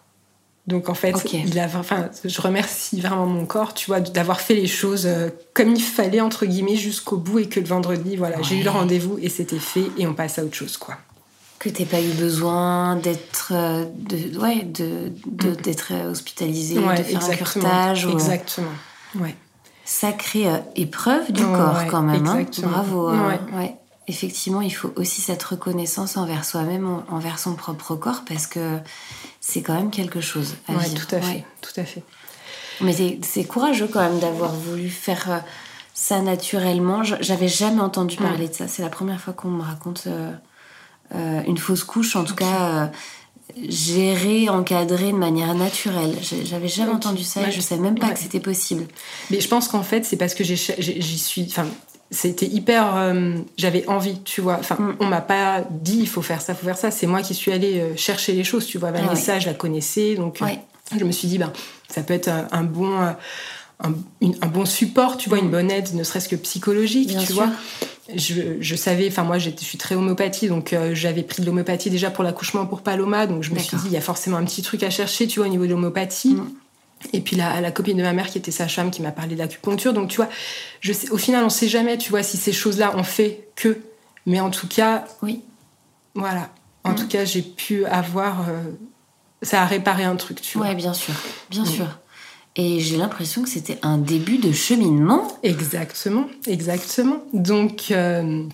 Donc, ça a aussi réparé, tu vois, ça a réparé des questions que je me posais par rapport à Paloma. Est-ce que j'aimerais un enfant autant que Paloma ? Et en fait, la question, tu vois, j'y avais répondu. Ouais, elle est revenue sur la table, mais finalement, tu avais la même réponse. Exactement. Donc, on a attendu un petit peu quand même, tu vois, et quelques mois après, je suis retombée enceinte. Et là, forcément, voilà, les peurs, etc. sont revenues. Mais j'avais, par contre, au niveau, tu vois, de cette préparation et de cette envie, j'étais hyper déterminée, par contre, cette fois-ci, à faire les choses naturellement, de A à Z. Ah ouais. C'était devenu, tu vois, mon objectif, quoi. Ah oui, ta target. Exactement, ouais. Je savais, tu vois, que je m'en sentais hyper capable. Donc, j'ai quand même, tu vois, première petite échographie. De T1, enfin, éco-datation, nickel, éco des T1, nickel. Ensuite, on te fait faire, tu sais, la fameuse prise de sang pour la trisomie, etc. Donc, je fais ma prise de sang. Et la prise de sang revient pas top-top. Okay. Bon, pas top-top, j'avais une hormone qui était pas top-top. Et puis, j'avais surtout un âge un petit peu avancé. De 36 ans. C'est-à-dire ? À l'époque, tu vois, j'avais 36 ans. Comment ça, un âge avancé ? Ouais, tu vois, je crois qu'après 35 ans, on considère que... Enfin, voilà, c'est... Alors, je sais qu'après 35 ans, on nous dit qu'il y a notre pic de fertilité qui commence à descendre. Ouais, non, mais alors, c'est plus dans les statistiques, tu vois. C'est-à-dire qu'en fait, cette fameuse prise de sang que tu fais, elle est faite pour calculer des taux de certaines choses, et ton âge aussi est pris en compte, et du coup comme critère exactement. D'accord. Pour déterminer un risque quelque chose. D'accord. Donc moi j'avais l'hormone qui était pas top et j'avais mon âge, et t'étais dans une tranche d'âge plus avancée, et ce qui fait que j'ai eu du coup un pourcentage pas terrible. D'accord. Par rapport à un risque de quelque chose. D'accord. Donc en me l'annonçant, enfin ça, ce résultat, c'est pas toi qui l'as tout de suite. Hein, après la prise de sang, c'est ta sage-femme qui te suit. Donc moi, j'étais retournée voir la sage-femme que j'avais vue pour ma fausse couche, en fait, au tout début de ma troisième grossesse, du coup. Et elle savait tout mon vécu, donc elle a pris des petites pincettes, tu vois, en me le disant, parce qu'elle me dit non mais Emmanuel, enfin elle est adorable, c'est Delphine, elle est sur Céno, elle est top. Elle avait pris des petites pincettes, elle m'a dit « Non, mais vous inquiétez pas, Emmanuel, c'est pas parce que c'est ça que ça veut dire quelque chose. » Oui. Okay. Sauf que bah, toi, tu gamberges, ça cogite, forcément, évidemment, ça cogite. Évidemment. Et puis ça amenait malgré tout un suivi plus médical que ce que j'aurais aimé. D'accord. Donc ce petit truc par rapport à cette hormone et ce résultat amenait, si tu veux, un certain protocole. Mmh. C'est-à-dire que je devais du coup avoir une échographie à 18 semaines, d'accord, faite à l'hôpital par un échographe plus qualifié, entre guillemets, plus expérimenté que l'échographe qui me faisait les autres échographies à T1, T2, T3. D'accord. Donc voilà, donc on a pris notre rendez-vous, on a fait l'échographie effectivement à l'hôpital avec un gynécologue hyper top, hyper gentil, hyper humain, qui est encore là, je sais plus son nom, mais bon, je retrouverai si besoin. Et là, voilà, donc il nous a dit, écoutez, à l'échographie, moi je vois pas de problème, c'est tout ok, mais par contre, effectivement, il va falloir continuer ce suivi-là. Donc, on continue ce suivi. Moi, parallèlement à ça, j'ai recontacté vers 3 mois Vanessa, parce que j'avais très envie, tu vois, de tout ce dont je t'ai parlé, d'un suivi naturel, et puis surtout d'un suivi humain, tu vois. Et puis Vanessa, je l'avais eu avant pour ma fausse couche. Enfin voilà, j'avais hyper envie de ça. Donc Vanessa m'a beaucoup accompagnée, beaucoup aidée, tu vois, dans tout ça, parce que en fait j'ai eu énormément de mal, même après l'échographie des 3 mois, à investir cette grossesse, tu vois. Ah oui. Parce que en fait il y avait toujours ce truc, à chaque fois que j'allais voir soit la sage-femme, il y avait un truc qui se passait, il y avait un truc, tu vois. Donc à 18 mois, ok, on avait écarté ça, sauf qu'en fait, si tu veux, cette hormone qui me manquait, ça pouvait amener 3 choses. Donc ça pouvait amener soit une trisomie, donc ça effectivement, on l'avait écarté avec les marqueurs. Et puis voilà, j'avais fait ça, plus l'échographie, donc ça c'était éliminé. Mais après, ça pouvait engendrer un problème de placenta à partir de 6-7 mois de grossesse. Ou bien ça pouvait, et si c'était pas ça, après, en toute fin de grossesse, ça pouvait déclencher de la préclampsie. Donc, tu vois, je passais un step, à chaque fois c'était ok, mais à chaque fois j'avais l'impression, tu vois, d'arriver quand même à avoir. Ça c'est bon, mais il y avait quand même un truc, tu vois. Donc, c'est pour ça que vraiment le suivi avec Vanessa m'a vraiment énormément apporté en termes de faire baisser, tu vois, tout ça. J'avais ce suivi plus médicalisé que ce que j'aurais aimé, mais à côté de ça, j'avais ce suivi hyper humain avec Vanessa et aussi avec ma sage-femme, tu vois. Là, t'avais ton équipe, quoi. J'avais mon équipe, exactement. Ouais, tout à fait. Donc, ça a continué. Et puis, avec Vanessa, on a commencé à parler d'accouchement, tu vois, et de projet de naissance. Donc voilà, elle savait que moi j'avais envie de quelque chose de naturel, donc on avait évoqué toutes les possibilités, donc l'accouchement à la maison, d'accord, l'accouchement en plateau technique, l'accouchement à l'hôpital classique mais naturel. Donc accouchement à la maison, j'y ai pensé à un moment donné, tu vois, mais voilà, moi avec cette grossesse qui était un peu, tu vois, voilà, un peu incertaine, je me sentais pas, et puis de toute façon après elle m'a fait comprendre aussi que s'il y avait eu des problèmes en plus de placenta, ça, c'était pas possible, voilà. Donc j'avais après l'idée du plateau technique, mais ça, si tu veux, comme j'avais vachement de mal à investir la grossesse, et je m'y suis pris très tard, quoi. C'est-à-dire que j'ai appelé les filles qui s'occupent, parce qu'elles sont très peu nombreuses à faire ça. Tout à fait. Donc j'ai appelé les sages-femmes qui s'en occupent un peu tardivement. Et en fait, elles étaient full. Aïe, ouais. Elles étaient full pour plateau technique. Donc, tu les as appelées à quel moment, tu te souviens? Je pense que je devais être enceinte de 4 mois et demi, 5 mois, tu vois. Donc c'était déjà trop tard. C'était déjà trop tard, clairement. Ouais. Pétard, ouais. Effectivement, donc il faut les appeler limite, très vite. Je les appelais à 2-3 mois de grossesse, tu vois. Sauf que moi, à ce stade-là, j'étais pas là-dedans, tu vois. Bien sûr. J'étais pas du tout là-dedans. Bien sûr, imagine encore moins pour un premier, pour d'autres femmes. Exactement. Donc ouais, voilà, elles sont tellement demandées et peu nombreuses à le faire que voilà. Donc Elle pouvait pas, mais elle m'a proposé quand même de me mettre sur liste d'attente. Mmh.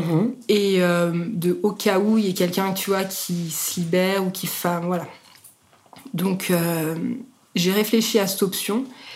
Et puis, finalement, j'ai pas fait parce que ça voulait dire, en fait, le suivi que j'avais commencé avec Delphine, le quitter, oui, pour faire avec elle, pour rentrer dans une autre relation avec une autre sage-femme, exactement, alors qui n'aurait peut-être pas été celle qui t'aurait accouché finalement, c'est qui exactement ça, c'est-à-dire que c'était quand même un point d'interrogation parce que peut-être que ça aurait pas pu le faire, tu vois, oui.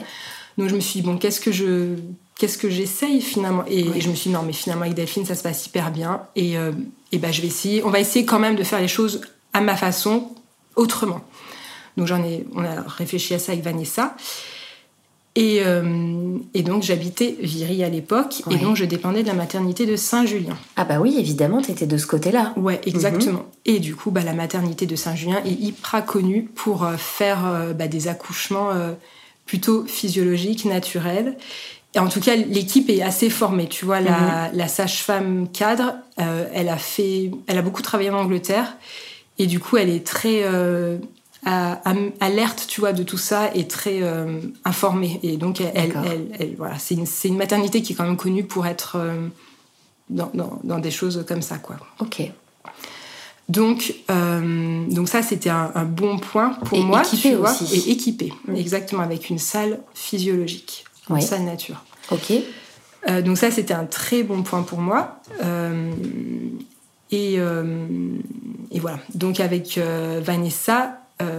Moi, ce qui me plaisait, si tu veux, dans l'idée du plateau technique, c'était d'avoir effectivement cet accompagnement global avec une sage-femme, d'accoucher dans un certain lieu, et en plus, ce qui me plaisait beaucoup, c'était d'avoir la possibilité de sortir très vite, parce que de par l'expérience que j'avais eue pour Paloma, qui n'avait pas été hyper top finalement, les jours qui avaient suivi l'accouchement, je savais, en tout cas, je me sentais capable de rentrer très rapidement chez moi, et puis j'en avais envie, tu vois, de rentrer rapidement chez moi, de retrouver ma famille. En plus, on était en plein... T'avais envie d'être chez toi, tu le disais tout à l'heure. Ouais, j'avais envie d'être chez moi. Je savais que Brice y gérait. Dans ton environnement, dans ton chez toi, quoi, dans ton cocon. Complètement. Ouais. Des fois, je sais que pour certaines femmes, tu vois, elles sont bien à l'hôpital parce qu'elles savent qu'à la maison, leur compagnon n'est pas forcément à ce moment-là ici avec elles pour les aider. Pour plein de raisons. Moi, c'était pas mon cas, tu vois. Avec Brice, je savais qu'il était là. Je savais qu'en plus, pour lui, c'était en plus le troisième. Ouais. Donc, on avait notre... Méga préparé, voilà, exactement. Et voilà. Donc, j'avais vraiment envie... j'avais envie de partir le plus rapidement possible. En tout cas, ne pas rester trop longtemps, Ouais. Donc, avec Vanessa. Et puis, on était aussi en plein Covid, puisque moi, je suis tombée enceinte en avril 2020, en plein confinement. Et du coup, je devais accoucher en décembre 2020, tu vois. En janvier 2021. Et donc, j'avais pas forcément envie de traîner trop à l'hôpital. Ouais, je comprends. Et puis, j'étais aussi... On entendait beaucoup de choses, tu vois, avec les accouchements, avec les masques, tout ça. Enfin, j'étais hyper... J'étais pas hyper à l'aise avec tout ça, tu vois. Mm-hmm. Donc, moi, c'était vraiment... J'avais très, très envie de faire mon accouchement le plus naturellement possible, ok à l'hôpital, mais dans certaines conditions, et en plus, essayer de partir le plus vite possible. Mm-hmm. Donc Vanessa m'a dit qu'effectivement c'était possible, c'est-à-dire que en préparant bien en amont ta sortie, tu pouvais tout à fait faire une sortie anticipée. D'accord. C'est-à-dire que tu peux faire une sortie anticipée quelques heures après avoir accouché, tu signes une décharge, et c'est après avoir vu que le bébé ait vu bien évidemment un pédiatre, tu vois. C'est la condition, exactement. Et aussi qu'après, dans la semaine, tu vois aussi un pédiatre, ton pédiatre en fait. D'accord. Pour qu'il y ait une deuxième auscultation dans les 8 jours, je crois, quelque chose comme ça, tu vois. Ouais. Et la maman, il y a des maman, exactement. Et la maman, du coup, un suivi à la maison avec une sage-femme qui vient tous les jours. Donc, ce truc, j'ai essayé de le mettre en place. Ok. Voilà, pour préparer ça. Donc, j'ai contacté la pédiatre de Paloma, qui malheureusement a arrêté. Donc, du coup, recherche d'un nouveau pédiatre. Mmh. Mais ça, c'était cool parce qu'elle était vraiment là-dedans. Et donc, elle m'a donné les coordonnées d'une autre pédiatre et qui a pu me voir et qui maintenant suit les 2 enfants. Donc, c'est top. D'accord. La sage-femme... Donc tu l'as appelée en fait pour la prévenir de ce projet-là. Exactement. D'accord. Pour qu'en gros, elle te trouve un créneau disponible pour te recevoir très rapidement pour la après ton accouchement. Exactement. Lui dire, voilà, je vous enverrai un message et il faudra, si c'est OK pour vous, me voir dans la semaine. Quoi. D'accord. Et donc elle avait dit oui. Donc trop bien. Super. Ouais. Et... t'es bien organisée, hein? Ouais, en fait, il avait... En fait, tu vois, c'est... Tu me disais que tu imaginais pas qu'on puisse accoucher de cette façon sans avoir le parcours plateau technique. Oui. On peut, mais il faut que ce soit toi qui aille chercher les trucs, tu vois. Oui. Et donc j'avais quand même hyper envie d'accoucher dans cette salle nature dont tout le monde parle et qui est hyper adaptée aux accouchements physiologiques. Malheureusement, comme on était avec le Covid, j'ai pas pu la visiter, mais voilà, j'avais vu des photos sur le site et tout, et ça me paraissait vraiment bien et totalement... en adéquation avec les besoins physiologiques qu'on a, tu vois. Il y avait une baignoire, il y avait un lit rond sur lequel tu peux te mettre dans plein de positions, des choses pour s'accrocher, enfin voilà. Sauf que pour pouvoir y accéder, il fallait qu'elle soit vide et il fallait pas qu'il y ait un accouchement plateau technique, type plateau technique qui soit fait au même moment, tu vois. Mais bon, je me suis dit, de toute façon... Moi, c'est mon projet, j'ai envie de, que ça se passe comme ça. On va faire tout comme si, et puis on va croiser les doigts pour que ça puisse se passer comme ça, quoi. Donc, j'ai continué mon suivi comme ça avec Vanessa, qui m'a hyper bien préparée à l'accouchement physio, avec plein de séances avec elle, et on était tous les trois avec Brice, et c'était vraiment trop chouette d'apprendre tout ça et de comprendre, en fait, tu vois, des mécanismes que j'avais sentis dans mon corps avant, et de mettre, tu vois, un mot dessus et de comprendre en fait, d'apprendre sur tout ça, quoi. Et oui, typiquement, je repense à quand tu expliquais juste avant que Paloma naisse, quand tu étais sur ton ballon, à bouger, faire bouger ton bassin. Exactement. Tu ressentais ce besoin-là, mais j'imagine qu'à ce moment-là, avec Vanessa qui est doula, en fait, tu as appris pourquoi tu avais cette sensation-là, ce que ça pouvait aider à faire aussi, à faire descendre le bébé, à ce qu'il trouve son chemin. Exactement. Et à faciliter le travail et l'accouchement. Oui. Tout à fait, complètement. T'as vu, je t'en parle et je suis en train de bouger le bassin en même temps. Ça peut aider l'interview, peut-être. Donc voilà, j'avais ce truc avec Vanessa. Aussi, parallèlement à ça, d'autres cours d'accouchement avec Delphine, j'ai fait aussi avec elle elle fait des cours de yoga prénatal, donc trop cool. Moi qui faisais un petit peu de yoga aussi avant, j'ai pu continuer, tu vois, ces exercices de respiration, pareil, de mouvement et tout. Donc les deux choses, tu vois, se répondaient. J'avais pas forcément toujours les mêmes infos avec l'une avec l'autre, et elles étaient, c'était hyper complémentaire. Super. Parallèlement à ça, je continue mon suivi du coup plus avec mes échos et tout. Je crois que vers 4-5 mois. Delphine m'avait ausculté, m'avait dit « Ah, t'as le col qui commence un petit peu à s'ouvrir, c'est pas cool, donc il va falloir ralentir un peu. » Ok. Donc à partir de là, j'ai commencé effectivement à bosser un peu plus assise, couchée, tu vois. Faire un petit peu plus d'attention. Et puis je crois que vers 7 mois, tu sais, c'est le moment où le bébé se bouge et se retourne un petit peu. En fait, quand il était debout, ses pieds appuyaient beaucoup sur mon col et c'est ça qui faisait que ça s'ouvrait. Et en fait, quand il s'est tourné, il s'est remonté. Et là, à ce moment-là, mon col s'est refermé, tu vois, d'une certaine façon. C'est-à-dire que j'avais plus cet appui. En fait, il était un peu ouvert parce qu'il appuyait dessus, quoi. D'accord. Donc, en fait, il y a eu plein de choses qui se sont passées physiquement et dans ma tête, à partir de 7 mois de grossesse, où vraiment, je pense... Enfin, j'ai, tu vois, maintenant, avec le recul, ce sentiment d'avoir hyper investi la grossesse à ce moment-là. Et c'est drôle parce que j'ai vraiment l'impression que ma grossesse... Tu vois, quand j'en parle avec le recul, et j'ai l'impression qu'en fait, du 7e mois au 9e mois, c'est une période qui a duré hyper longtemps parce que j'ai beaucoup plus, finalement, de souvenirs de ça que des souvenirs en amont où j'avais pas encore investi ma grossesse, tu vois. Donc, je me rappelle de cette séance que j'avais faite avec Vanessa à 7 mois, où on avait hyper préparé le projet de naissance, hyper préparé tout ce qu'on pouvait amener à la maternité, enfin tu vois, tout plein de choses comme ça. Et en sortant, je sais pas, j'ai eu un sentiment de ça y est, ça va le faire et c'est ok. Et à côté de ça, j'avais un bébé qui bougeait énormément, c'était un truc de dingue. Il était j'ai vraiment senti ouais, qu'à ce moment-là, tu vois, on s'est parlé, tu vois, lui et moi. Mmh. C'était... je mettais mes mains, tu vois, sur le ventre, il bougeait où je mettais mes mains. Enfin, il y a eu une connexion qui s'est faite à ce moment-là, mais hyper forte avec lui. Et je savais, tu vois, j'ai senti à ce moment-là que cette connexion qu'on était en train de créer, elle allait nous aider pour la suite, tu vois. Donc, passionnant. Les semaines ont passé. Delphine, donc, je crois que tu as une dernière séance avec ta sage-femme vers 7 mois, et après, je crois que quand tu dois accoucher dans une maternité, tu dois avoir tes rendez-vous avec les personnes de la maternité. En tout cas, moi, c'est comme ça que ça s'est passé, c'est-à-dire que le rendez-vous du 8e mois et du 9e mois, je les ai faits avec les sages-femmes de la maternité. Mmh. Delphine m'avait dit qu'il faudrait quand même que je voie une gynéco au moins pour le 8e mois et le 9e mois, du fait de tout ce truc, ce suivi par rapport à mes hormones, etc. Mais t'allais voir quand même un gynéco pour les échos, et le suivi était fait par ta sage-femme. C'est exactement ça. D'accord. Mais elle t'encourageait quand même, en plus de la dernière écho, d'avoir quand même un petit rendez-vous de suivi par un gynéco. À la fin, à la toute fin. Pas avant, mais vraiment à la fin. Ok. Ouais. Donc j'avais appelé l'hôpital de Saint-Julien pour prendre rendez-vous avec une sage-femme, et là j'avais dit, et on me conseille aussi d'avoir en plus de la sage-femme un rendez-vous gynéco.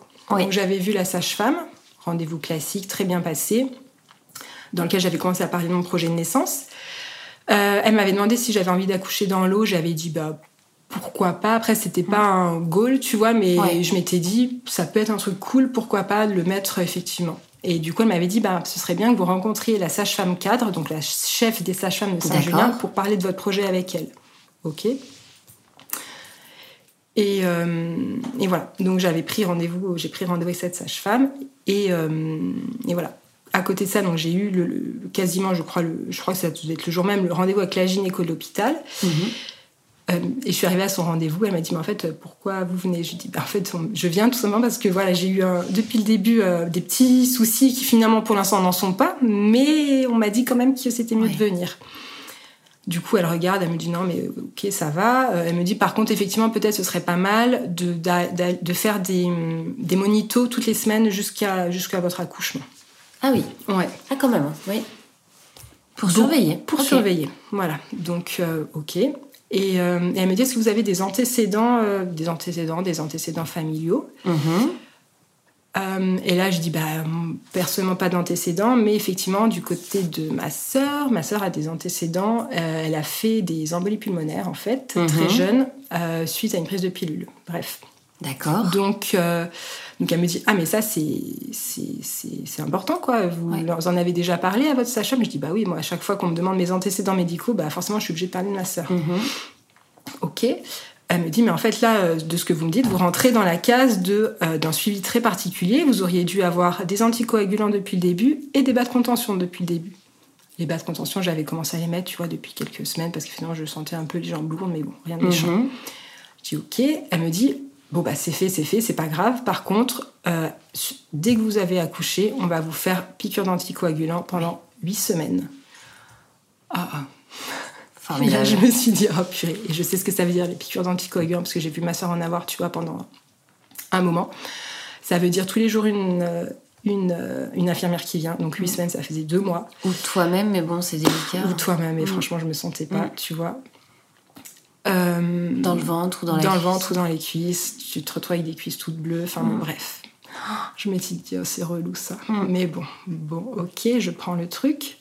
Et puis je dis, mais je comprends pas, enfin j'ai pas eu ça pour ma première. Elle me dit, non mais en fait, c'est que juste les cases ont changé, si tu veux, et maintenant on considère qu'avec ce que vous me racontez par rapport à votre sœur, vous rentrez dans un risque élevé. Ouais. Donc on prend toutes les précautions, donc voilà. Donc ça me rajoutait encore un truc, tu vois, de me dire, purée, mais en fait, moi qui voulais un truc hyper naturel, et je me retrouve encore avec un truc en plus après l'accouchement. Il y a des petites embûches. Ouais, il y a des petites embûches, c'est un peu relou. Ok, j'en parle à ma sage-femme qui me dit, mais j'ai jamais entendu ça, enfin bon, bref, mais c'était comme ça. Donc, c'était pas si grave que ça, d'autant plus qu'après, tu vois, au final, j'avoue que je les ai pas fait jusqu'au bout, tu vois, mes petites piqûres après l'accouchement, parce que ça allait. Et puis, tu sentais que c'est... Ouais. Et puis en plus, j'ai eu un moment donné où les piqûres... En fait, je pense que j'avais le sang du coup qui était tellement liquide que limite, c'était trop. Donc après, on a fait des prises de sang pour vérifier. J'avais le sang qui était nickel. Et après, les infirmiers m'ont dit OK. Donc, je crois que j'ai fait 6 semaines au lieu de 8. Tu vois. Quand même c'était fait pas non plus une vérification et c'était juste... Ouais, exactement. D'accord. J'avais fait... au final, j'ai quand même fait pas mal parce que j'ai fait 6 semaines. Ouais, t'as pas fait n'importe quoi. J'ai pas fait n'importe quoi, mais voilà, j'ai gratté 2 semaines. Ouais. Donc voilà, je continue mon petit chemin et puis je prends rendez-vous avec la sage-femme cadre, hyper intéressant de la rencontrer. Du coup, on a beaucoup discuté. Je pense qu'elle a envie de rencontrer, elle avait envie de rencontrer les tu vois, les mamans qui vont accoucher pour un peu comprendre dans quel état d'esprit elles sont par rapport à l'accouchement physio et, et en l'occurrence peut-être dans l'eau. Et moi, je lui ai parlé de mon projet de naissance et je lui ai fait comprendre, et je pense que c'est ce qu'elle attendait un peu, et je pense que c'est ce dans quoi il faut se mettre dans la tête, c'est que, ok, t'as ton projet de naissance, mais ça peut ne pas se passer comme ça. Et il faut l'accepter, bien sûr. Tu vois. C'est elle qui t'a aiguillée vers cette voie un peu de... Non, d'avoir un projet, je l'avais déjà. En fait, tu vois, le projet naissance, c'est marrant, j'ai eu beaucoup de mal à l'écrire parce que, justement, j'ai toujours ce truc de me dire, mais en fait, ok, j'ai envie de ça, mais peut-être ça peut pas se passer. Sans doute de par mon expérience. Et puis aussi, tu vois, c'est un peu bizarre comme parallèle à faire, tu vois, mais comme j'ai ma boîte et j'ai... tu vois, tu fais des bilans prévisionnels, des trucs comme ça, mais pour moi, c'est un truc de... Ok, c'est... hypothétique en fait. Exactement. C'est dans la perfection du truc, je voudrais que ça se passe comme ça. Dans l'idéal. Dans l'idéal. Mais ben, en fait, ça peut ne pas se passer comme ça et il faut l'accepter en fait. Exactement. Donc je pense que tu vois, elle a compris l'état d'esprit dans lequel j'étais et elle était un peu rassurée aussi et voilà. Et c'est pour ça, voilà, j'ai laissé mon projet de naissance là-bas. J'avais fait des copies, tu vois, de ce petit papier. Oui, je vois que tu as amené un petit papier. Qu'est-ce que je l'ai retrouvé, tu vois. Bah, c'est quelque chose qu'on a fait avec Vanessa et Brice. Une dans feuille lequel A4 tu vois... que t'as plié en deux. T'as mis une jolie petite photo devant, comme un petit livre.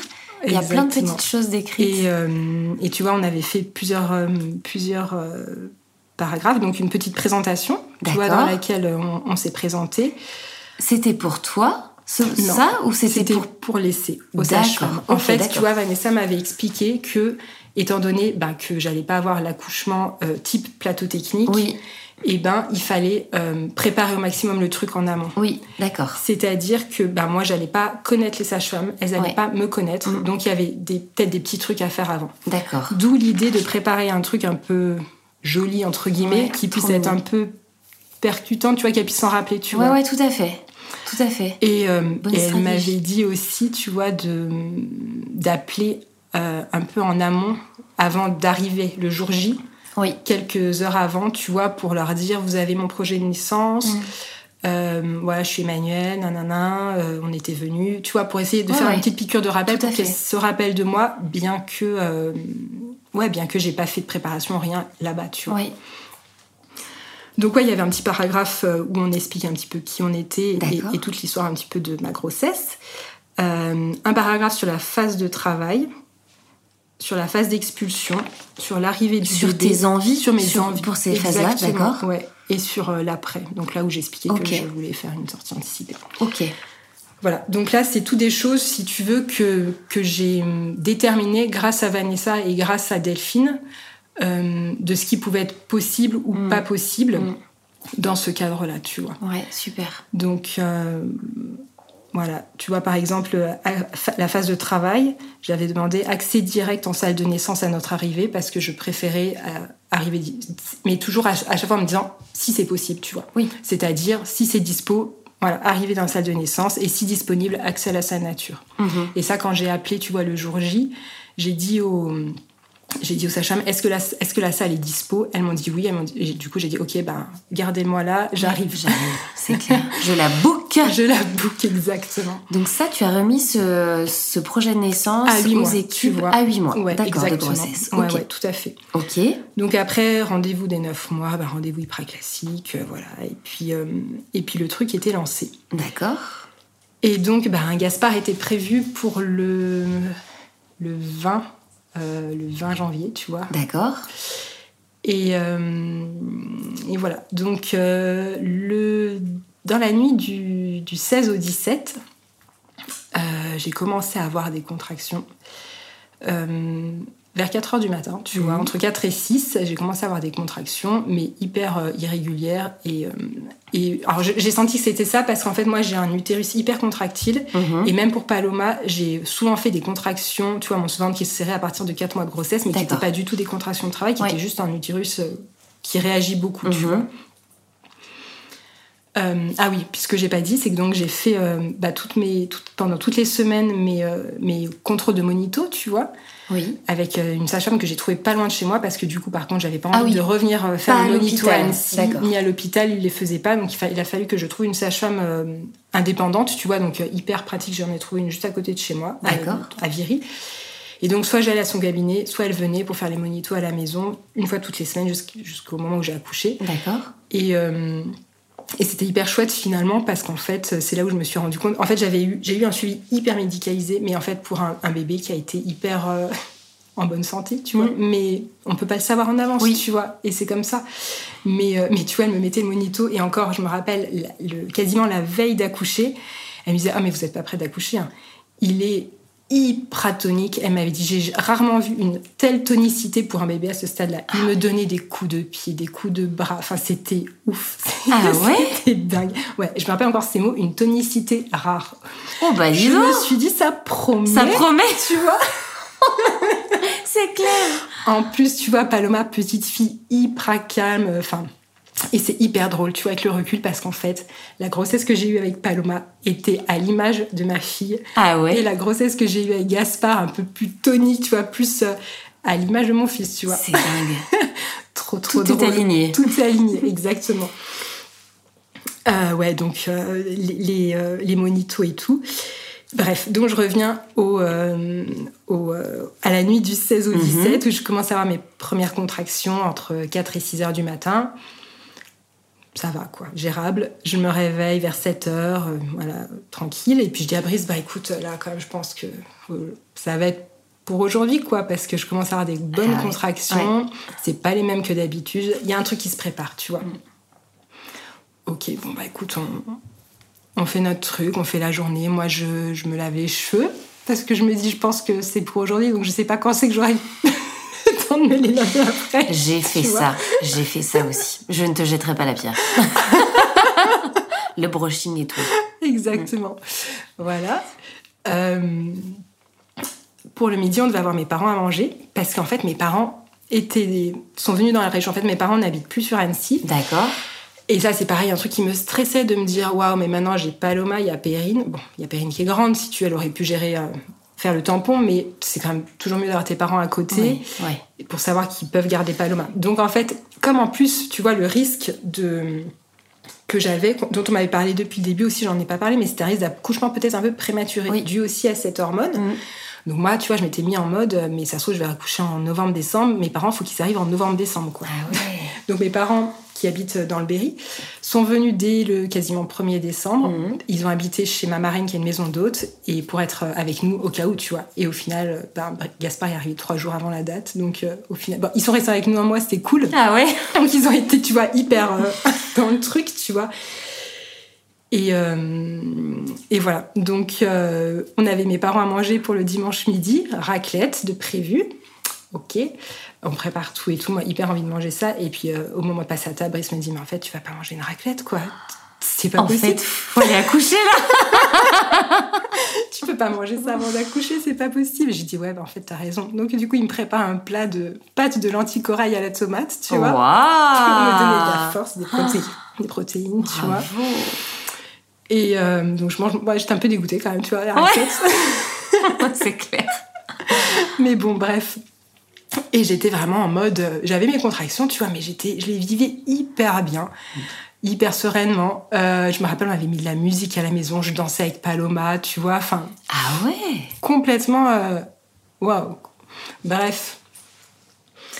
1h de l'après-midi, je commençais à dire à mes parents, écoutez, peut-être rentrer, tu vois, chez ma marraine, préparez peut-être vos affaires, parce que quand même... Je pense que dans pas longtemps, on risque de partir, au moins que vous ayez votre petite valise pour dormir à la maison cette nuit, et puis voilà, quoi. Donc mes parents partent, et puis j'appelle la maternité, ça devait être, 4 heures. Je leur explique ça, donc que j'ai un projet, qu'elles ont le papier, patati patata. Elles me disent ok, elles me disent vous pouvez encore, je pense, rester. Voilà. J'avais à la base très envie que Vanessa, ma doula, vienne. Oui. Pour m'accompagner, tu vois, dans ce... Chez toi ? Ouais, alors que chez moi, puis à la maternité. D'accord. Ça, on en avait beaucoup parlé avec elle en amont. Et ça a été un peu compliqué parce que, voilà, Covid. Et donc, en fait, une seule personne était autorisée à entrer dans la salle de naissance.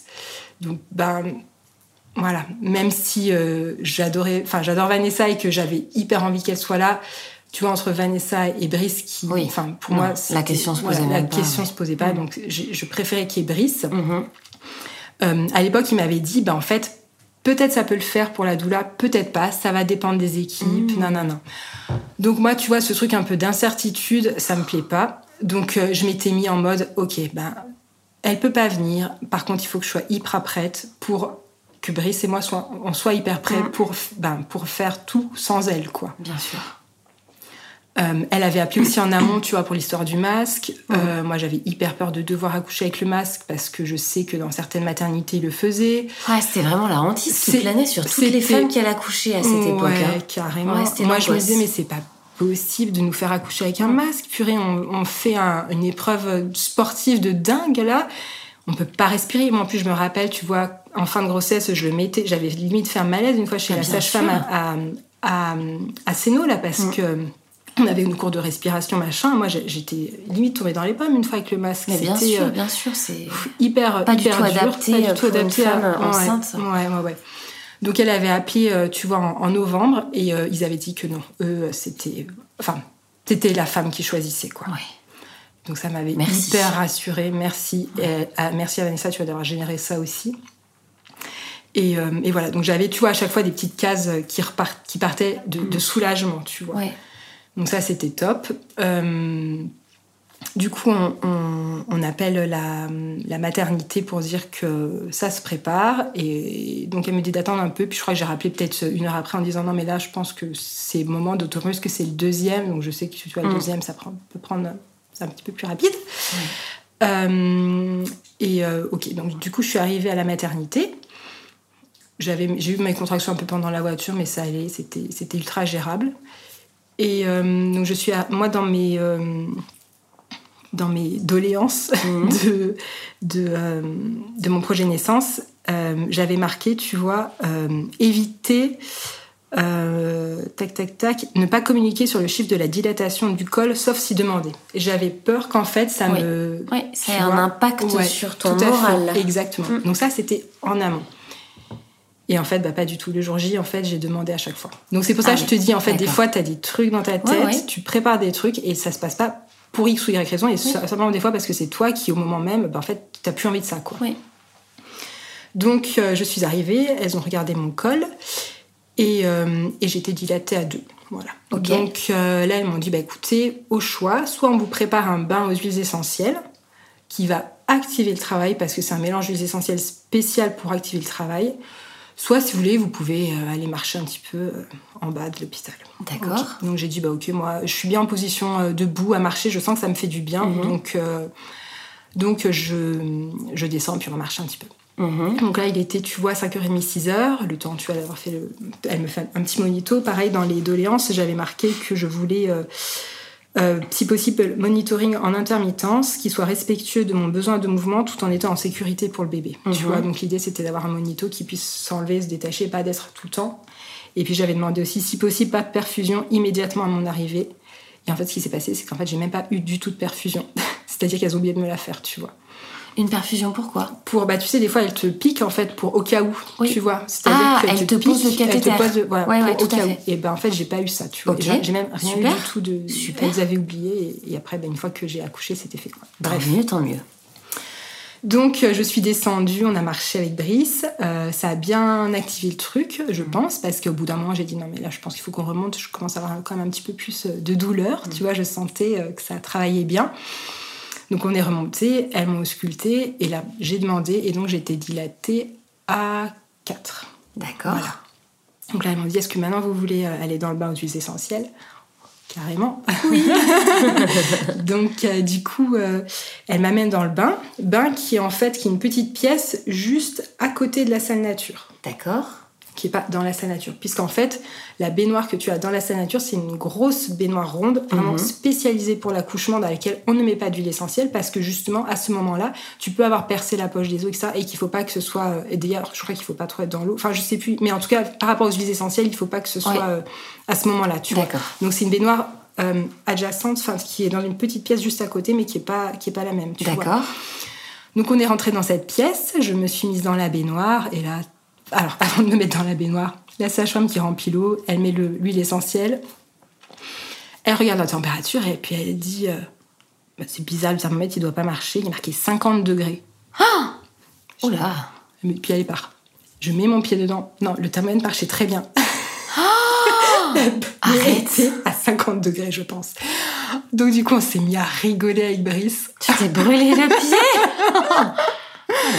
Du coup, on vide l'eau, tu vois, de la baignoire, un petit peu. On remplit, on remet un peu d'huile, mais tu vois, il y avait un dosage à faire sans doute. Mais bon, bref, on a fait notre petite soupe, tu vois. J'adore.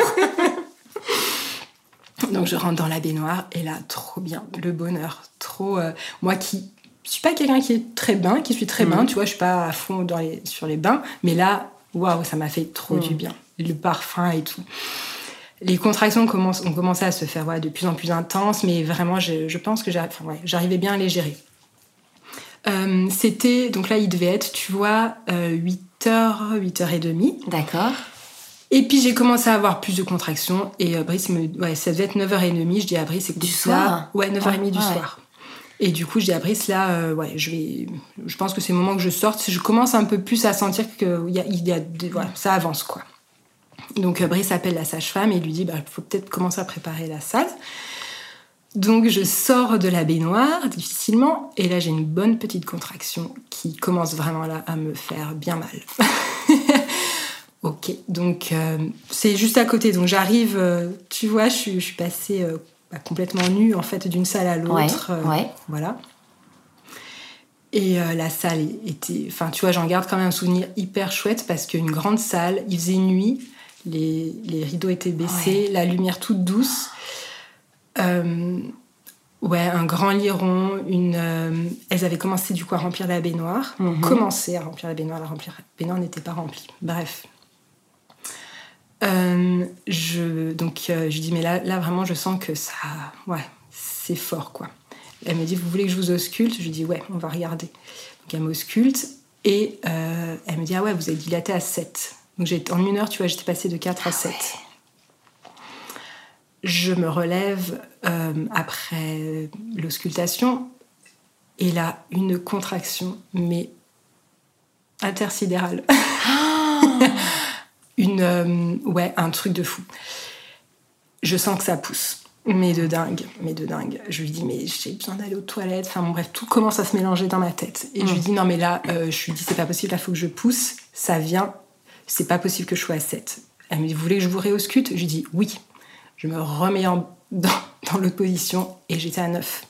Donc en une fraction de seconde, j'étais passée de 7 à 9. L'intensité ? Ouf. Et je lui dis, et là, ça a démarré. Et là, c'était en continu. Et là, il fallait que je pousse, en fait. Je ressentais vraiment. Et tout venait du bas, tu vois.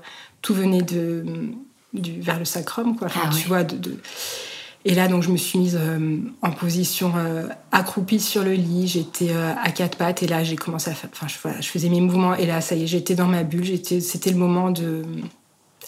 Ouais, j'ai des souvenirs de moi, mais comme si je me voyais de l'extérieur. Tu vois, je sais pas comment t'expliquer, c'est hyper bizarre. Mais ouais, des ressentis hyper forts. J'étais dans mon truc. Brice n'était pas très loin. Elles étaient 2 à ce moment-là. Et je continue mes mouvements, etc. Et puis, je lui dis, je ressors du lit, Je crois que j'ai posé une jambe sur le, ou un genou sur le rebord du lit, et puis je lui dis non mais là faut que ça pousse, faut que je pousse quoi. Mais tu vois, inconsciemment t'as l'impression que tu te dis mais c'est à neuf, hein, tu vois je peux peut-être, c'est peut-être pas le moment, mais en fait ça joue. Hein. T'es plus là en fait, t'es plus là. Et puis là, je sens ce dont m'avait parlé Vanessa, ce fameux cercle de feu qui est là et qui me... Ah, mais en fait, ça porte tellement bien son nom, le cercle de feu, quoi. T'as cette sensation de chaleur intense, feu. Exactement, de feu de dans le périnée, quoi. Et là, elle me dit... allez-y, vous pouvez pousser, mais elle me dit mais poussez tout en douceur. Donc j'étais debout, à moitié debout, avec une jambe... dans une position quand même improbable. Et elle me dit allez-y, vous pouvez pousser. Et là, je pousse une première fois. Elle me dit vous sentez, là, vous avez votre bébé qui arrive. Et j'ai mis mes mains, effectivement, j'ai senti la tête, tu vois.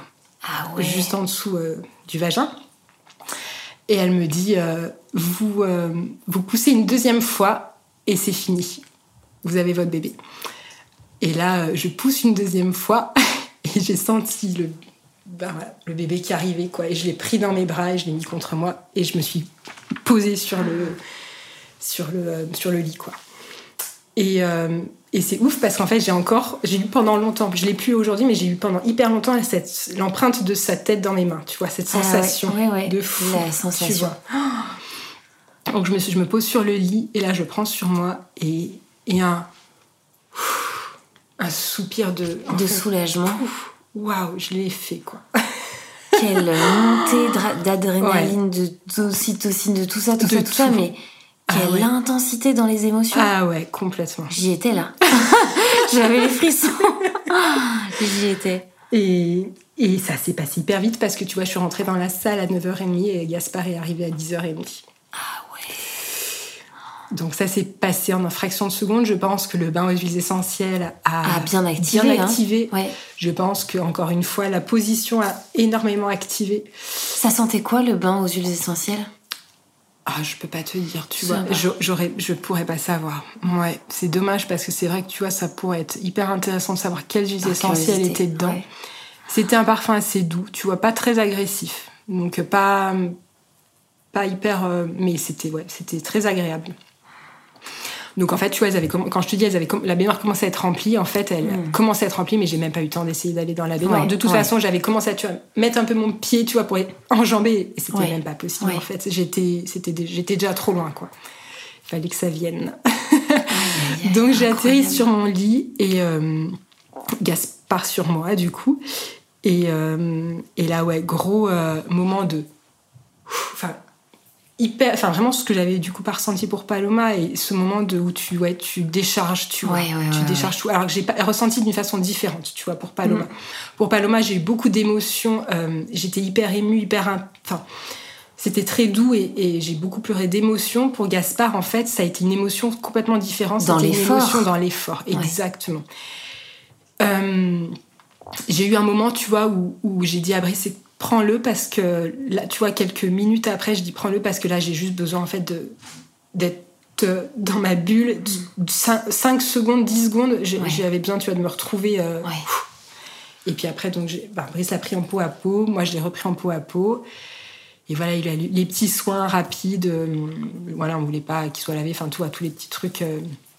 Donc, trop cool, trop chouette. Oh là là. Je crois que, tu vois, ça a été assez rapide parce que finalement, après, je suis remontée dans la chambre. Ça devait être minuit, 1h, tu vois. Et là, j'ai passé la nuit, bien évidemment, à ne pas dormir. Brice avait dû partir vers 3h parce que, il n'avait pas le droit. En fait, logiquement, à un moment donné, tu vois, on va avoir une sage-femme, on dit est-ce que c'est le moment qu'ils partent ? Et elle dit oui, c'est le moment qui part. Covid, les maris n'avaient pas le droit de rester normalement. C'est le moment qui part, c'est-à-dire qu'ils pouvaient être là le temps de l'accouchement. Ouais, exactement. Et après, ils devaient partir après. Oh, c'est dur, dur. Donc, écoute, honnêtement, ça a été ce truc parce que, en fait, il était déjà très tard. C'était 3-4 heures du matin. Moi, j'étais hyper dans l'excitation, donc je savais que j'allais pas dormir. Et de par le fait que je savais que le lendemain, je voulais partir tôt, je savais que le lendemain, je retrouvais Brice qui venait me chercher et qu'en plus, on arrivait après chez nous avec les filles qui nous attendaient, mes parents, et c'était voilà. Donc une première nuit, le regarder, voilà, il y a... Voilà. Donc le lendemain matin, les sages-femmes sont venues me voir, tout allait très bien. Tu vois, j'avais pas eu... Pour Paloma, je crois que j'avais eu une petite déchirure, j'avais eu quelques points, 3 petits D'accord. points. Pour Gaspard, micro-déchirure, mais quasiment rien. Je crois qu'elles m'ont fait un point, mais tu vois, j'en ai même pas trop le souvenir. Et pourtant, tu vois, on dit que quand on te... Moi, j'avais pas eu d'anesthésie, tu ouais. vois. Alors, je crois me souvenir qu'elles m'ont fait un petit point, mais pas, ça a pas été douloureux, parce que je crois qu'elles m'avaient mis un petit truc, tu vois. Dans un épisode, la Charlotte, je crois, parle du fait qu'elle avait senti, elle, des choses. Okay. Moi, je me demande si elles m'ont pas mis une petite pommade anesthésiante, tu D'accord. vois, pour pas trop sentir, parce que elles m'ont dit, on vous fait un point, mais je vois, j'ai pas senti, en D'accord. fait. D'accord. Donc, et je crois que c'était vraiment en surface, c'était tout petit. Ça, c'est parti tout seul, enfin, voilà. Ok. Donc, le lendemain, la sage-femme est venue me voir et tout allait bien. Et donc, ils savaient à l'hôpital qu'on avait comme idée de partir rapidement. Donc, la pédiatre est venue rapidement aussi, vers 10h. Oui, ils ont quand même fait l'effort, en tout cas, peut-être de bousculer un peu leur protocole pour je pense, tu vois. Respecter Alors, ton tu projet vois, de l'accouchement. Tout le monde a été hyper ouvert, hyper là-dedans. Il y a juste eu, tu vois, un petit mot de la pédiatre qui était un peu... Mais bon, c'était pas grave. Franchement, moi, je m'en fichais complet. Oui. Je savais que tout allait bien. Je oui. sentais que tout allait bien. Oui. Tu vois, en sortant de la salle d'accouchement, franchement, j'aurais pu... Elles se sont approchées de moi pour sortir de la salle d'accouchement avec un fauteuil roulant pour me porter, tu vois, jusqu'à oui. la chambre. Je suis montée dedans, mais clairement, j'aurais pu y aller à pied largement. Enfin, de mon ressenti, tu vois. Après, voilà, c'est toujours...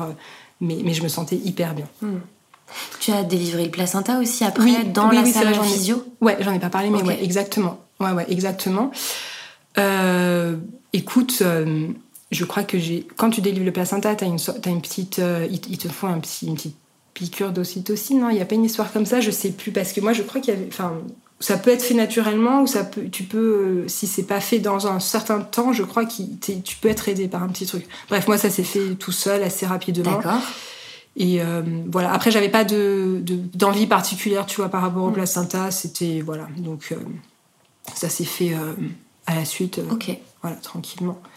Et le lendemain, du coup, après le rendez-vous pédiatre, tu as pu partir tout de suite après. On s'est habillé, on est parti. Ah. Et ça, j'avoue que donc 24 vois... heures, même pas, plus, tu vois. Ouais, même pas, parce qu'on est arrivé à l'hôpital, on a fait l'entrée à 7h30, on est parti le lendemain à 11h30. Ouais. Donc en fait, donc, tu vois, j'avais... Ah oui, bien sûr, même pas, du tout, ouais. même pas. On a passé la soirée, la nuit, et le lendemain on partait, wow. quoi. Franchement, c'était... 16 heures après. Ouais, c'était trop génial. Moi, j'ai adoré. J'ai appris par la suite, tu vois, que dans ma famille, dans ma belle famille, tu vois, mes beaux-parents, ils étaient hyper stressés. Ça les avait hyper stressés de savoir que je partais, tu vois. Ma mère, non. Tu vois, enfin, pas plus que ça. Mm-hmm. Mes parents, non. Mais mes beaux-parents, ouais. Et je sais, enfin, tu vois, après, pour en avoir discuté avec ma belle-mère, à l'époque, et c'est vrai, ma maman aussi, en fait, les femmes, elles restaient hyper longtemps à l'hôpital. Puis une semaine, tu vois. Ma belle-mère, elle n'était pas restée une semaine à l'hôpital. Ah oui ? Mais ouais, avant, en fait, les femmes restaient vraiment beaucoup plus longtemps à l'hôpital. Ah, cette génération-là ? Ouais, cette génération-là. La génération Exactement. D'avant de nos grands-mères, elle, pour le coup, c'était complètement différent. Complètement différent. Mais par contre, la génération de nos mamans, tu vois, ma belle-mère, elle était restée une semaine à l'hôpital. Ah, ma maman, je sais pas trop, parce que comme elle était sage-femme et que du coup, elle a accouché dans l'hôpital dans lequel elle exerçait, tu vois, elle a été hyper entourée de toutes ses copines, machin, donc... Peut-être un peu différent, le cadre je sais même différent. Pas, tu vois. Mais je sais que ma belle-mère, ouais, elle était restée une semaine à l'hôpital. Et pas pour... pas parce que ça s'était mal passé, juste parce qu'en fait, ça se passait comme ça. C'était classique. Donc pour elle, quand elle a su, tu vois, qu'on était sortis le lendemain, mais quelques heures après, c'était... Ouais, c'était impensable pour elle. C'était impensable. Ils se sont fait beaucoup de soucis, tu vois. Après, ils nous ont dit... Mais voilà. Et pour moi, c'était hyper important aussi de sortir aussi pour que... Tu vois, en plus, c'était une semaine qui tombait où Perrine était là. Il y avait Paloma. Et c'était hyper important pour moi qu'elles puissent voir leur petit frère rapidement, tu vois, parce que comme, encore une fois, il y avait le Covid, j'aurais dû attendre sinon beaucoup plus longtemps pour qu'elles voient leur petit frère. Et j'avais envie, tu vois, de partager ça avec elles, quoi. Tu savais que c'était un petit garçon ou tu avais la surprise ? Alors, je l'ai senti tout de suite. Ah ouais ? C'est ouf parce que... Mais encore une fois, je sais pas, je peux pas t'expliquer pourquoi, mais Paloma, je savais que c'était une fille, et Gaspard, je savais que ça allait être un garçon. Les sensations que j'avais dans mon corps, dans mon cœur, dans tout, en fait, me disaient que c'était un garçon. Incroyable. Et je l'ai su... Ouais, bah en fait, on l'a su assez rapidement parce que comme j'ai eu l'échographie à 18 semaines, oui. Et ben, tout de suite, là, on l'a su, quoi. Ouais, ouais, t'avais demandé, ouais. Ouais. Ok. Et... alors, j'avoue qu'au départ, tu vois, c'était un peu... moi, je viens d'une famille avec une sœur et tout, et je me suis toujours dit, est-ce que je vais réussir à élever un petit garçon, tu vois. Et en fait, trop bien, trop génial. Ça passe. Ouais, trop bien. Donc, du coup, ouais, on arrive à la maison. La rencontre avec les frères et sœurs, ça devait être... Enfin, ouais, avec trop, les trop sœurs, chouette, plutôt, ouais. Ouais, ouais, trop, chouette. Trop chouette. Et ouais, j'étais hyper contente aussi, tu vois, que... par rapport à Paloma et Perrine, qu'elles voient ça aussi, qu'elles... Tu vois, dans leur...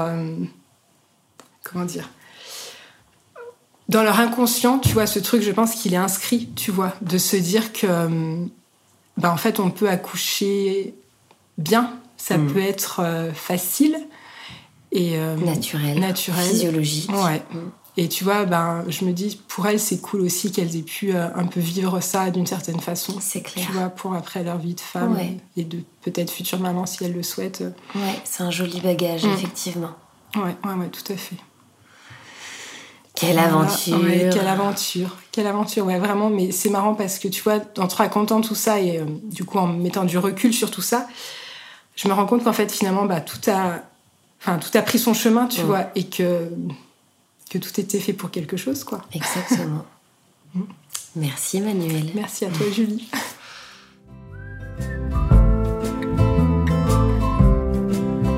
Merci à toi de nous avoir lu une page intime de ta vie et ainsi libérer la parole autour de la maternité. Et merci à vous pour votre écoute. Si vous avez aimé, remplissez les 5 étoiles et laissez-moi un petit commentaire, ça me fera très plaisir. N'hésitez pas à souffler le podcast à une copine, sœur, collègue, cousine et pourquoi pas un papa. Suivez-moi également sur Instagram @alpinemamapodcast et à très vite pour un prochain épisode.